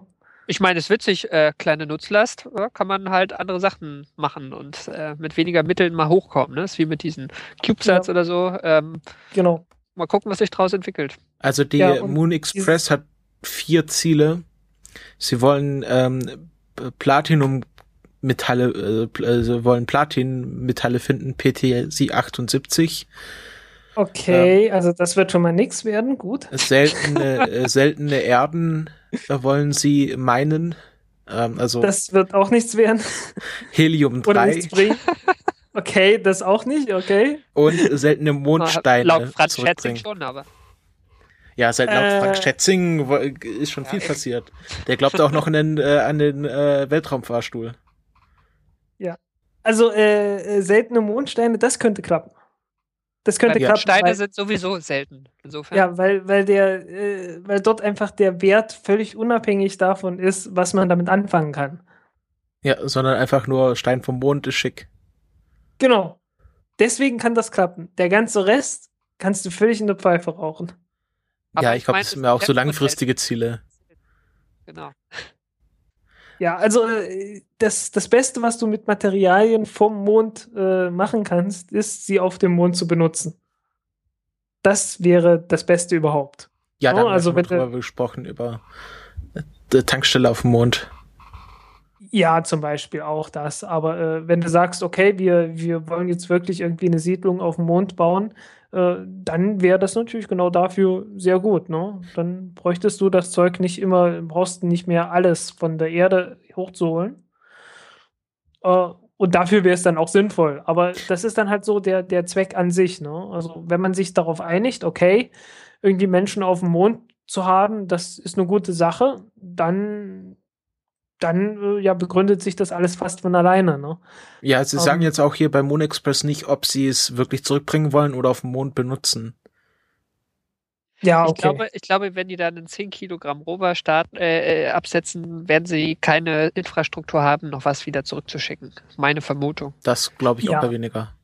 ja, aber ich meine auch so, auch so als, als Zukunftsvision ist es halt einfach so. Also äh, äh, seltene Erden kannst du völlig vergessen. Äh, und der Aufwand nur wegen Platinmetallen oder so, äh, äh, sowas zu bauen, ist halt auch genauso unsinnig. Sie nennen ihren, äh, ihren ersten Lander, den sie dahin schicken wollen, den MX-1, nennen sie, ähm, warte, The iPhone of Space. Multi-Mission für ein Lander, iPhone, aber gut. Scalable Stacking Platform Advanced Robotics. Okay. Also sie haben da jetzt schon erstes, so ein erstes Mockup von so einem Lander, äh, wo sie halt äh, noch wahrscheinlich Plätze zu verkaufen haben, wo man seine Mission draufpacken kann. Ja. Ähm, Vom- ja, mal Ja, schauen. vom, ja, vom Anspruch sehr viel realistischer ist das äh, Projekt Moonspike, äh, weil die sagen einfach, wir wollen irgendwas zum Mond bringen. Ja, es Wenn ist es so ein eine, Gramm und wenn es ein Gramm ist. Das ist, äh, ja, also was sie da planen, das finde ich ja sehr interessant. Äh, die haben jetzt die Kickstarter-Kampagne. Ich glaube, die wollen auch gleich die Rakete dazu bauen. Ja, und die, das ist auch nicht die erste Rakete, die wir bauen wollen. Das sind, das sind diese, äh, vielleicht hat man das irgendwann mal mitgekriegt. In Dänemark gibt es Leute, die Raketen bauen. Und die haben gesagt, okay, wir wollen eigentlich bloß irgendwie Leute äh, so suborbital, also einfach mit einer Rakete in die Luft mal bringen, ne? Äh, und die hatten mindestens einen Testflug auch gemacht. Äh, und die haben das von der Plattform, ich glaube in der Ostsee oder wo das war. Ich, ich müsste noch mal nachgucken. Ich habe das nicht noch mal recherchiert. Ich glaube, die haben das, die haben die Rakete von der Plattform in der Ostsee gestartet. Und die Plattform haben sie in der Ostsee gebracht mit einem U-Boot, das die Leute selbst mal gebaut hatten. Also die hatten halt gerade nicht, irgendwie nichts anderes gehabt und dann haben sie gesagt, okay, dann, wir haben ja hier dieses U-Boot, das wir damals gebaut haben und damit äh, schleppen wir jetzt die, die Plattform ins Meer raus. Äh, fand ich sehr witzig. Also das sind halt Leute, die wirklich äh, sich sagen, okay, äh, schauen wir uns mal an, was wir so an Mitteln haben und äh, basteln wir mal draus, was das irgendwie was tut. Und Ja. finde ich toll. Sie äh, wollen auch keine Soft Landing, sondern eine Hard Landing machen. Ja, äh, eine sogenannten Lunar Penetrator bauen. Einen äh, Mo- Mondstecher. Ja. Und dann einfach, einfach, irgendwas, die wollen einfach bloß irgendwas hoch auf den Mond bringen. So wie Genau. man es früher in den 60er Jahren gemacht hat. Nur eben mit dem Unterschied, dass es halt diesmal nicht äh, irgendwie die, die ganz großen äh, Staaten sind, die das machen, sondern halt äh, private Firmen. Ja, ein, ein, ein privates Unternehmen, das halt gesagt hat, hey, wir, wir können doch, wir, wir sind doch jetzt ein halbes Jahrhundert weiter in der Technik. Äh, das muss doch jetzt langsam mal möglich sein, dass man das mit relativ wenig Aufwand trotzdem schafft. Ne? Genau. Es gibt übrigens Leute, die sind ein bisschen nervös wegen dieser Entwicklung, auch gegen diesen ganzen Lunar X-Prize und so, weil die sagen ja dann auch, ja, dann haben wir dann Rover, dann können wir den da rumfahren lassen und äh, vielleicht mal die Apollo-Landestellen von Namen nochmal fotografieren.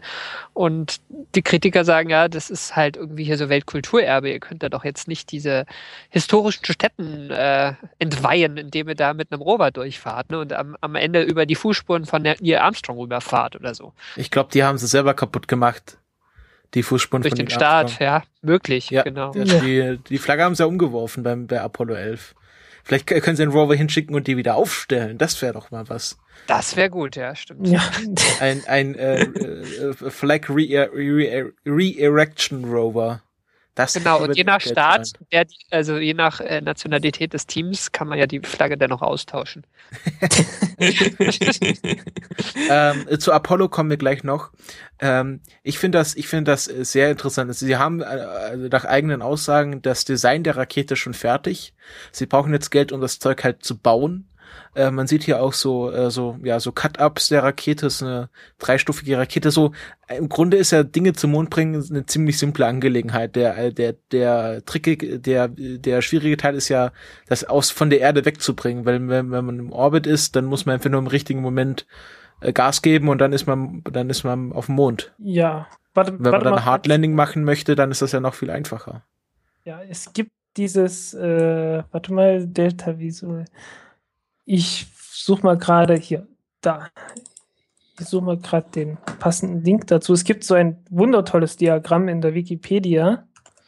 Ich habe es, ich schieb's gerade mal in den Chat und. Also ich glaube, wenn man, wenn man es ganz, äh, wenn man es ganz simpel Da machen man- möchte, dann Da könnte kann man, man sogar. nämlich sehen, wie, wie viel, äh, wie, wie groß die Unterschiede sind.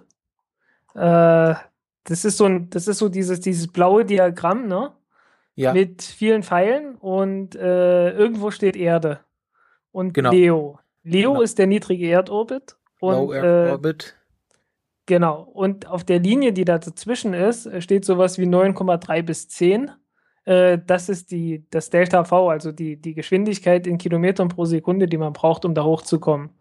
Das ist gleich mit, äh, mit allen äh, Verlusten, die du hast, durch Gravitation, durch Atmosphäre und den ganzen Kram. Also äh, da, da hast du halt ein paar Verluste, ne? Ja, und Deswegen da sieht man, du 9,3 bis 10 und nicht äh, 7,8, wie man es von der Mathematik her erwarten würde. Also da hast du ein kleines bisschen mehr. und da sieht man, dass, äh, dass, äh, dass in den Leo zu kommen schon der größte Anteil an diesem Delta V ist, was man da mitnehmen muss. Weil Genau. dann, dann Lunar Orbit, also dann äh, macht man Transfer zu Lagrange Punkt 4,5. Ah, die, Ähm, die zeigen ja auch nicht alles, aber äh, so, wenn man das alles Ja. mal aufaddiert, äh, kommt man so ungefähr auf die, auf die Größenordnung. Und äh, was die halt haben, sind naja, nochmal zweieinhalb bis zum GTO, nochmal 1,6 bis zum, bis zum Orbit, also bis zum Mondorbit und nochmal 1,6 bis zum Mond selber. Nee, du musst doch nicht mehr zum GTO. Du kannst auch über den, den Lagrange-Punkt 4,5 gehen. Das ist wahrscheinlich der Punkt, wo sich Mondgravitation, Ja, Erdgravitation Ja, aufheben. aber ich glaube, das sind, aber äh, das ist schlechter. ah, okay. Also man geht Das erstmal in den. Geotransfer-Orbit Äh, und dann, Genau. Genau. Also GTO ist, ist ja fast schon, ist ja fast schon auf dem Weg zum Mond. ja, und Und das ist ja so eine langgestreckte Ellipse.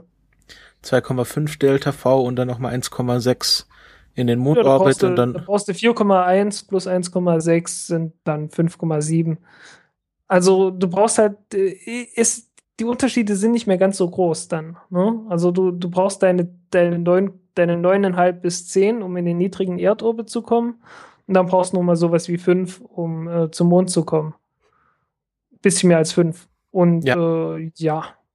Also das ist schon, das ist schon machbar. Also und wenn es dir halt egal ist, wo du landest oder wie schnell du landest, also Hard Impact äh, ist wahrscheinlich auch nicht egal, wie schnell, aber da, dann genau, äh, dann, dann brauchst du die 1,6 dann eigentlich auch. Könntest du wahrscheinlich auch so eine Mondmission auf Sicht fliegen im schlimmsten Fall. Ja, so ungefähr. Ähm, jo. Ja, also ich, und ich, ich, also ich hoffe, dass die. Ich hoffe, bin da sehr zuversichtlich. interessant war. Oh, Entschuldigung. Ich Karl? hoffe, dass das für den Karl noch interessant war. Ja, auf jeden Fall. Ich bin auch sehr Okay. zuversichtlich, dass sie das schaffen. Ähm, besonders wenn man das sich auch schon sehr günstig einkaufen kann. Also für, äh, sie verkaufen dann sozusagen digitale Sitzplätze in dieser Mondmission und für 19 Pfund ist es äh, in Pfund angegeben. Ähm, warte. Nee, warte, all the rewards.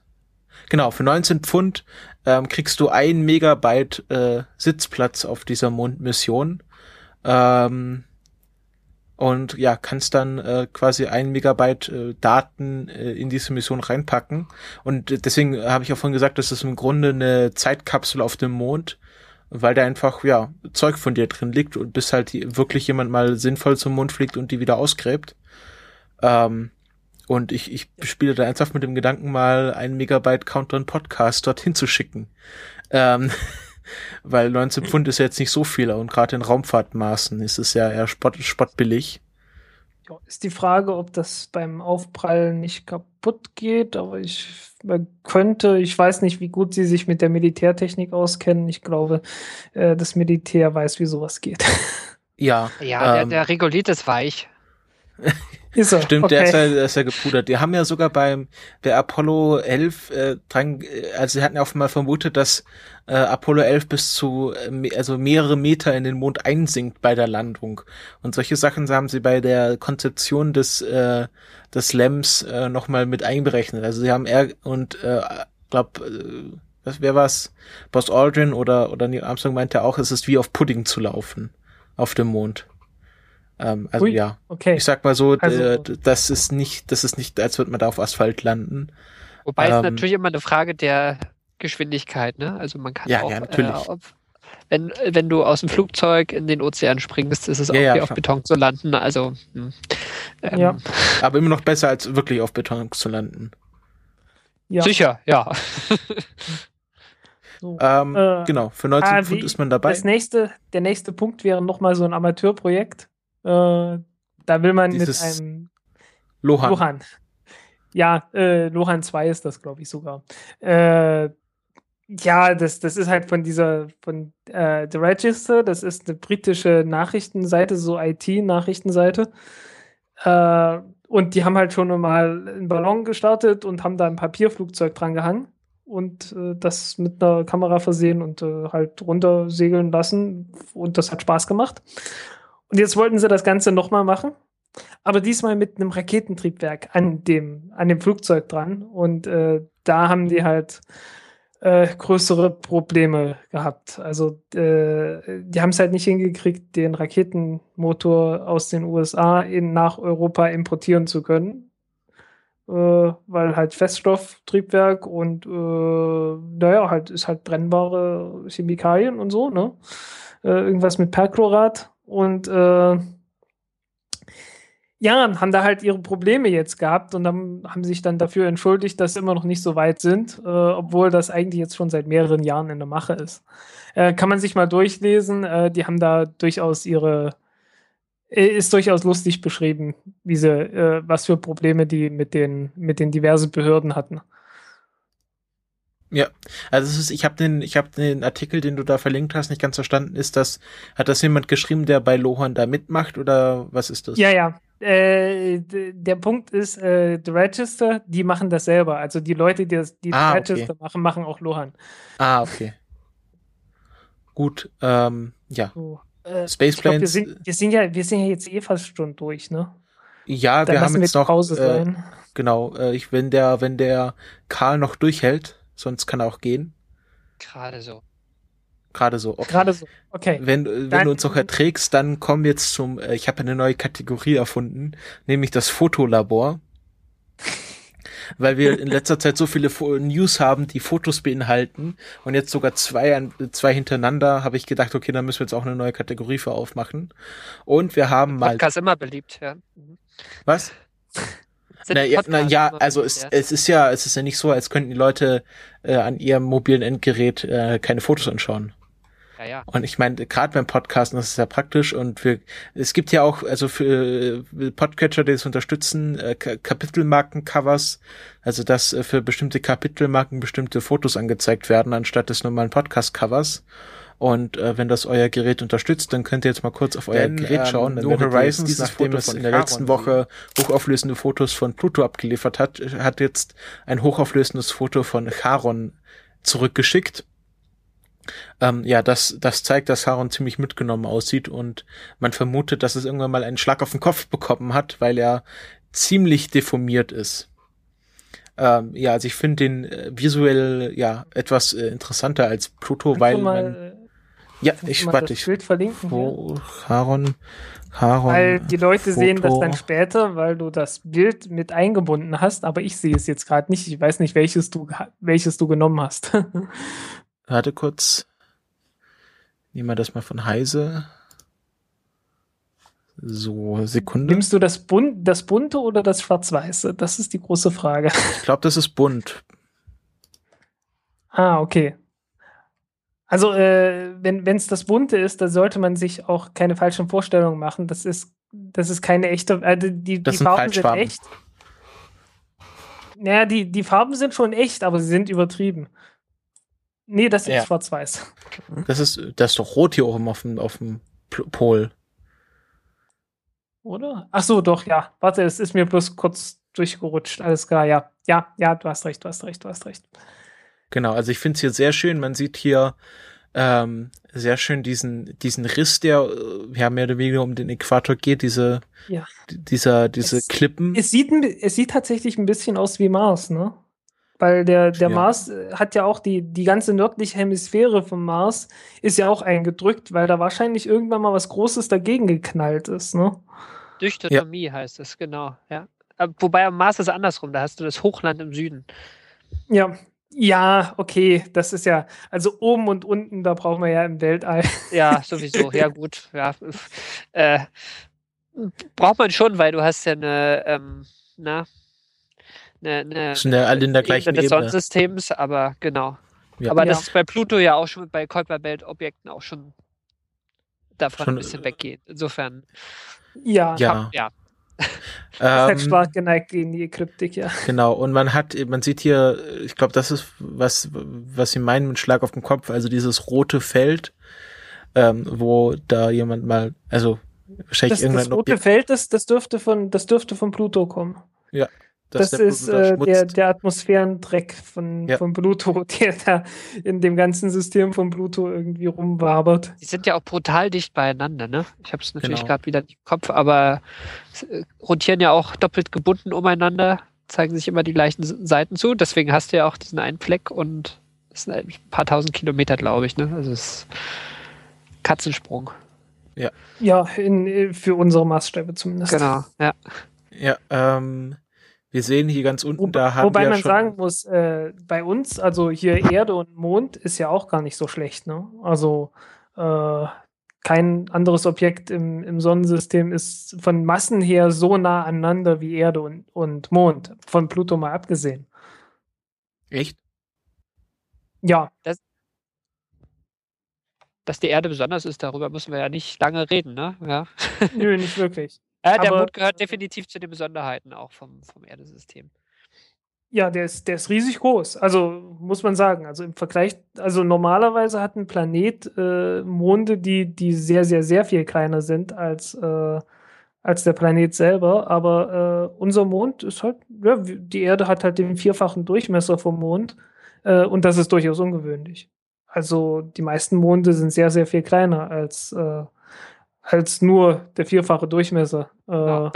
Des bei Planeten. Pluto ist es ja jetzt nochmal viel extremer. Der ist ja ist auch kein Da ist Planet, 1 zu ne? 2. Aber, Das ist äh, Doppelte. Genau. Und, und der, der gemeinsame Schwerpunkt liegt ja auch deutlich außerhalb der Pluto-Oberfläche. Also die eiern ja wirklich extrem, ja. Ja. Ja. Nicht, dass man es merken würde. Also, also, wenn man lange genug hinguckt. obwohl, Moment, wenn man jetzt auf dem Pluto stehen würde, dann würde, würde man dann auf der Charon zugewandten Seite ernsthaften Unterschied merken als zur Charon abgewandten Seite oder messbaren? Warte mal, nee, kann nicht sein. Nee. Kann nicht sein, wird ja, ausgeglichen, wird ja ausgeglichen durch die, Genau, durch die das Dings, ist- ja. Das, das kannst du nur von außen sehen, glaube ich. Also wenn du Ja, auf, der, auf die Rotationsebene von oben blickst, dann siehst du es. Ja, dann siehst du es. Aber wenn du drauf bist, dann würdest du das so erstmal nicht ahnen. Genau. Bis auf so diverse Gezeiteneffekte vielleicht, ja. Ja. Obwohl, nee, die dürften man auch nicht mehr haben, weil die, die äh, Richtig. Ja schon, sie sind ja schon, sie sind ja schon aufeinander. Wer Geburten eng rotiert, der hat, macht keine Gezeitenkräfte mehr, genau. Genau, das war ja auch so ein bisschen die Frage mit diesem komischen, äh, mit diesen Oberflächenprozessen. Es, es gibt ja Zeiten, wo auch Pluto eine äh, dünne Atmosphäre entwickelt, wenn er der Sonne näher ist. Ähm, jetzt zum Beispiel. Und äh, ja, ja, und auch jetzt gibt es ja noch ein bisschen was, mehr als sie, glaube ich, erwartet haben, äh, haben sie gesehen. Ähm, und ähm, du kannst es nicht so wirklich erklären, wo die Hitze herkommt. Ähm, weil äh, bei, bei den, also ein, eine, eine Kopie von, äh, habe ich neulich ja drüber geblockt, äh, eine, eine Kopie von äh, Pluto, was die spektrale Zusammensetzung angeht, ist ja Triton, der Uranusmond. Ja. Ähm, der ist auch witzigerweise fast genauso groß wie Pluto, ist wahrscheinlich auch ein eingefangenes Kuiperbelt-Objekt, weil er retrograd rotiert um, um Neptun, ähm, also irgendwie falsch rum wie alle anderen Monde. Und ähm, auf, auf dem gibt's ja, auf dem haben sie ja bei wo Voyager 2 da 89 vorbeigeflogen, also richtig riesen Vulkane und, Vulkane und alles gesehen und, und auch Jets und so. Also da gibt's aktiven äh, Kryo-Eisvulkanismus. Ähm, aber der wird ja einfach intern beheizt durch diesen Gasriesen, den er umkreist. Ähm, ja, und bei Pluto, Oder hat man zumindest vermutet. ja, also das ist mal ein schlüssiges Modell, wo man, wobei man damals auch Modelle hatte, die das auch nicht erklären konnten. Und daraufhin hat man erstmal diese Modelle der Gezeitenreibung ein bisschen angeglichen. Woraufhin man jetzt auch überall diese flüssigen Ozeane postuliert hat und teilweise nachgewiesen. Äh, bei den Gasriesen so. Aber bei Pluto ist jetzt wieder das Problem. Hä? Wo kommt die Hitze her? Hm. Ja, und jetzt muss man wieder komplett neu nachdenken und äh, wenn es sein muss, muss man dann auch beim Triton das Ganze wieder nochmal revidieren. Ja, genau. Es bleibt spannend. Jo. Okay. Äh, Ähm, warte ja, mal, das war. irgendwas, Ka- irgendwas, an irgendwas hat es mich noch erinnert. Ach ja, die, die Gezeitenkräfte. Äh, das ist ja auch der Grund, warum man beim Mars äh, gesehen hat, okay, also irgendwie die Monde vom Mars müssen relativ jung sein. Äh, weil Phobos ist ja unterhalb der, der Grenze, äh, die, die bei uns so der, der geostationäre Orbit wäre. Ne? Also so heißen der Phobos, der dreht sich schneller um den Mars herum, als der, äh, als der Mars sich dreht. Mhm. Ne? Deswegen sieht man den halt mehrfach am Tag. Und äh, da gibt es natürlich auch Gezeitenkräfte. Das Problem ist nur, wenn ein Mond unterhalb dieser Grenze ist, äh, dann, wird der abge dann wird der langsam abgebremst. Wenn er, wenn er oberhalb davon ist, wird er langsam beschleunigt. Äh, kann ich jetzt ohne Bild und ohne nochmal drüber nachzudenken so spontan nicht ganz erklären. Aber das ist keine, keine Atmosphärenreibungsbremsung, Nein, nein, nein, sondern nur, nein. nur eine ähm, Gravitationskraftbremsung. Das ist nur eine. Gravitationskraftbremsung. Also äh, es kommt daher praktisch, äh, dadurch, dass durch die Gravitation wird halt ein bisschen vom Mars angehoben. Ne? Und äh, dann bewegt sich der Mond aber etwas schneller, als der Mars sich bewegen würde. Und dadurch, dass gerade eben noch was angehoben wurde, äh, äh, ja, kommt von diesem Huckel, der angehoben wurde, kommt ein bisschen mehr Gravitation äh, als vom Rest des Mars. Ne? Und der zieht dann halt ein bisschen an den Mond dran. Ne? Und, und bremst ihn damit ab. Würde sich der Mond jetzt langsamer bewegen, als sich der, der Planet darunter äh, rotiert, dann wäre es gerade umgekehrt. Dann, Genau. Und der Erdmond, der entfernt sich ja auch. Ne? In Genau, so, ja. 100 Millionen Jahren wird er auch einfach. Genau, weil halt Genau. immer so der, weil halt immer so der, der Huckel praktisch, den, den er rausgehoben hat aus der, aus der Erde, aus der Erde herausgehoben hat, äh, der läuft halt vor. Mhm. Und des, deswegen wird er halt etwas beschleunigt. Und wenn der Mond aber zu schnell ist, dann läuft der Huckel halt äh, nicht vor, sondern zurück. Und dadurch wird er dann abgebremst. Und dadurch äh, kommt der Phobos dem Mars immer näher und wird irgendwann noch abstürzen. Und das ist, glaube ich, gar nicht so furchtbar lang mehr hin. Also ich glaube, so, so ein paar zehntausend Jahre. Also ich glaube, es sind keine, keine Millionen Jahre mehr. Geologisch äh, lachhaft, genau. Ja. Ja, ja, es war, äh, also irgendwie so, so ist kurz davor letzten Endes, ne? Mhm. So in, in geologischen Maßstäben würde man sagen, äh, ja, das, das passiert jetzt gleich, ne? Äh, ah nee, 50 Millionen, okay. Ist okay, trotzdem noch relativ kurz, ja. Aha. ja, jede, alle 100, also jedes Jahr ein Zentimeter näher an Mars. Gut, ähm, neben den Charon-Fotos gibt es noch äh, andere interessante Fotos, nämlich hat das Apollo Archive Project ähm, 8400 Fotos äh, veröffentlicht auf Flickr, die ähm, äh, die die äh, Apollo-Astronauten mit ihrer Hasselbalg aufgenommen haben. Also nicht nur von Apollo 11, sondern von allen Apollo-Missionen, die halt diese Hasselbalg mitgenommen haben äh, und haben Hasselblatt oder Hasselblatt? Hasselblatt, glaube ich. Das kannst Okay. du vielleicht. War mir gerade nicht sicher. Ich glaube. Mir ist auch so, ja. Hasselblatt. also doch Hasselblatt, okay. Hasselblatt, äh, eine Kamera halt, eine teure Kamera. Und ja, ähm, ja man, man, ja, man hat hier ja alle möglichen Fotos äh, von allen möglichen Apollo-Missionen dabei. Also wir haben jetzt Apollo 16 Mission und dann, ja, sieht man hier Apollo 16 Hassel, Hasselblatt Image vom Film Magazine 116E EVA 3 ähm, und kann Ja. sich mal da durchklicken. Ähm, jemand hat sogar ein GIF gemacht, wo sie äh, bei Apollo 13 um das äh, beschädigte äh, Kommandomodul herumgeflogen sind, haben sie so eine Serienaufnahme gemacht und jemand hat sich die Mühe gemacht, das in ein GIF zu packen. Also da kann man sehr viel mit rumspielen, weil es einfach ja mehr oder weniger Rohdaten der Apollo-Mission sind.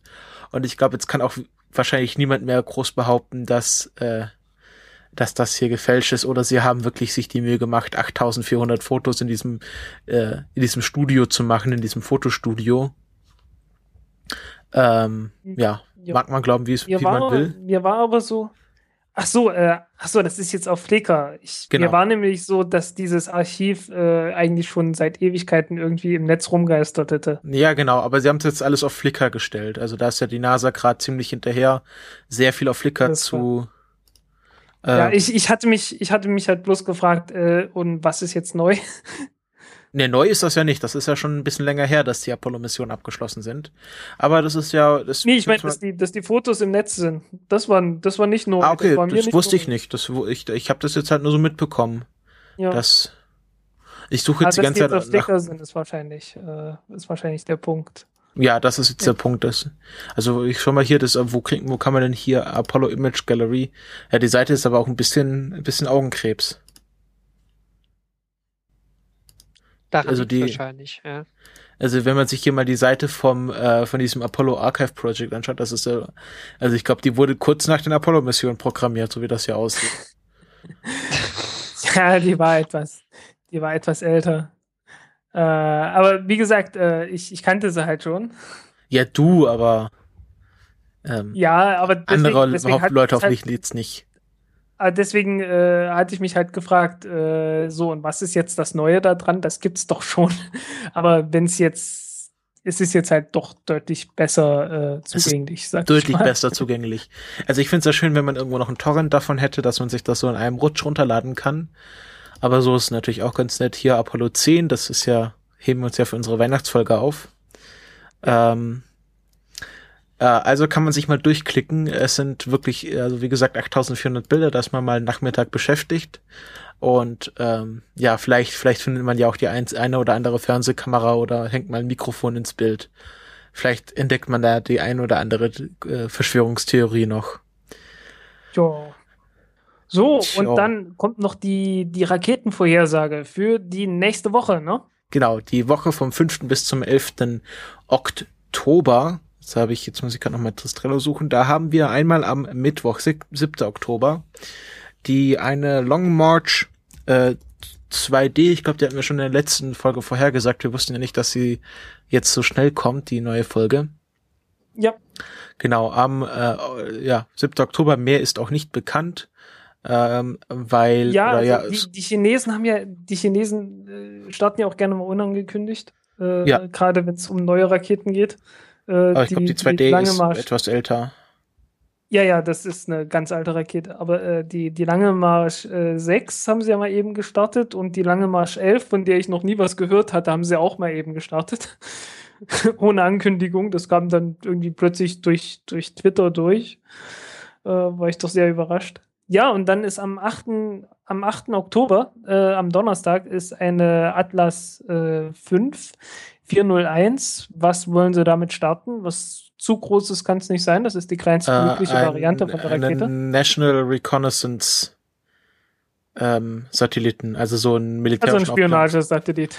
N, äh, ich glaube, dieses NAOL, das steht immer für National Reconnaissance Orbiter. Ich glaube, NAOL steht einfach für National Reconnaissance Orbiter Launch. Irgend Genau. sowas, ja. Ja, ist einfach, äh, das ist, äh, das geben dir nicht bekannt, was genau das ist. Also einfach so ein Spionagesatellit. Jo. Und jetzt hatte ich hier noch äh, im Trello habe ich noch den eine Proton-Rakete am Freitag aufgeschrieben, aber die ist jetzt aus der Launch Library wieder verschwunden. Ach nee, die ist auf den 13. Oktober verschoben worden. Ähm, also Oh, eigentlich schon außerhalb aber dann- unserer. Dann kommt, die, dann kommt die beim nächsten Mal nochmal, ne? Genau, ein Turksat. Ich finde den Namen lustig. Ja, äh, Turkmenistan startet. Äh, es gab schon mal einen Turkmensat, den gab es auf jeden Fall schon mal. Ich weiß gar nicht. Turksat. Wurde der nicht von SpaceX? Äh, Die Seite von Turksat ist auf jeden Fall schon nicht erreichbar. Das ist immer ein gutes Zeichen. ähm, äh, ich hatte so in, im Kopf, dass. Genau, ja. Wurde am, am 27. April dieses Jahr wurde äh, Turkmensat. Turkmen das ist, alle ab, 52 Ost. das ist aber kein Turk, Sagt kein er. turkmenischer Satellit, sondern ein türkischer Satellit. ah, Turksat ist ein kommerzieller Kommunikationssatellit des türkischen Satellitenbetreibers Turksat. Alles klar, ja. Äh, ist halt das Problem, ne? Äh, die, die Turkvölker kamen ja tatsächlich aus Turkmenistan und die äh, haben damals irgendwann die Türkei erobert. Genau. Deswegen ist die Türkei türkisch. Der Start war ich schon, Und also in der. Wikipedia, ja, in der Wikipedia ist der Start noch für den 5. Oktober angekündigt. Also es hat sich äh, schon öfters verschoben. Ich nehme einfach an, das hat mit dem Wetter zu tun. Äh, da in Baikonur. Ja, Ähm, jo, das war's für diese Folge. Wir sind jetzt gut mit der Zeit dabei. Ähm, wir verabschieden uns von unseren Live-Hörern und von den zeitsouveränen Hörern, äh, bedanken uns fürs Zuhören, bedanken uns beim äh, Karl fürs Dabeisein. Danke, dass du dir die Zeit genommen hast. ja, und danke fürs Durchhalten. Gerne, danke, fürs dass ihr es nochmal versucht habt mit mir. Ja. Wir wollten uns diese Ja, Gelegenheit nicht immer noch. entgehen lassen. Und äh, wir danken dem Internet, dass es durchgehalten hat. Ähm, wir danken dem lieben Erik fürs Shownoten, der hat sich tapfer geschlagen. Ähm, wir danken allen Flatterern. Und äh, ja, der Hörsuppe, die hat noch mal ein schönes Feature für uns geschrieben auf der Seite. Ähm, ja, und bei allen, die wir jetzt vergessen haben, Äh, ihr könnt fleißig kommentieren, äh, jetzt auch nur mit E-Mail und nicht mehr mit Discuss-Login. Ihr könnt uns auf Twitter anschreiben, auf Facebook sind wir auch vertreten. Ähm, ja, oder einfach mal eine Mail schreiben. Und äh, ja, wir hören uns dann in der ja, nächsten Wochen eigentlich nicht, äh, dann in, ja, in der übernächsten Woche wieder ähm, mit einer neuen kurzen Folge und bis dahin sage ich ciao und auf Wiedersehen. Wiedersehen. Tschüss.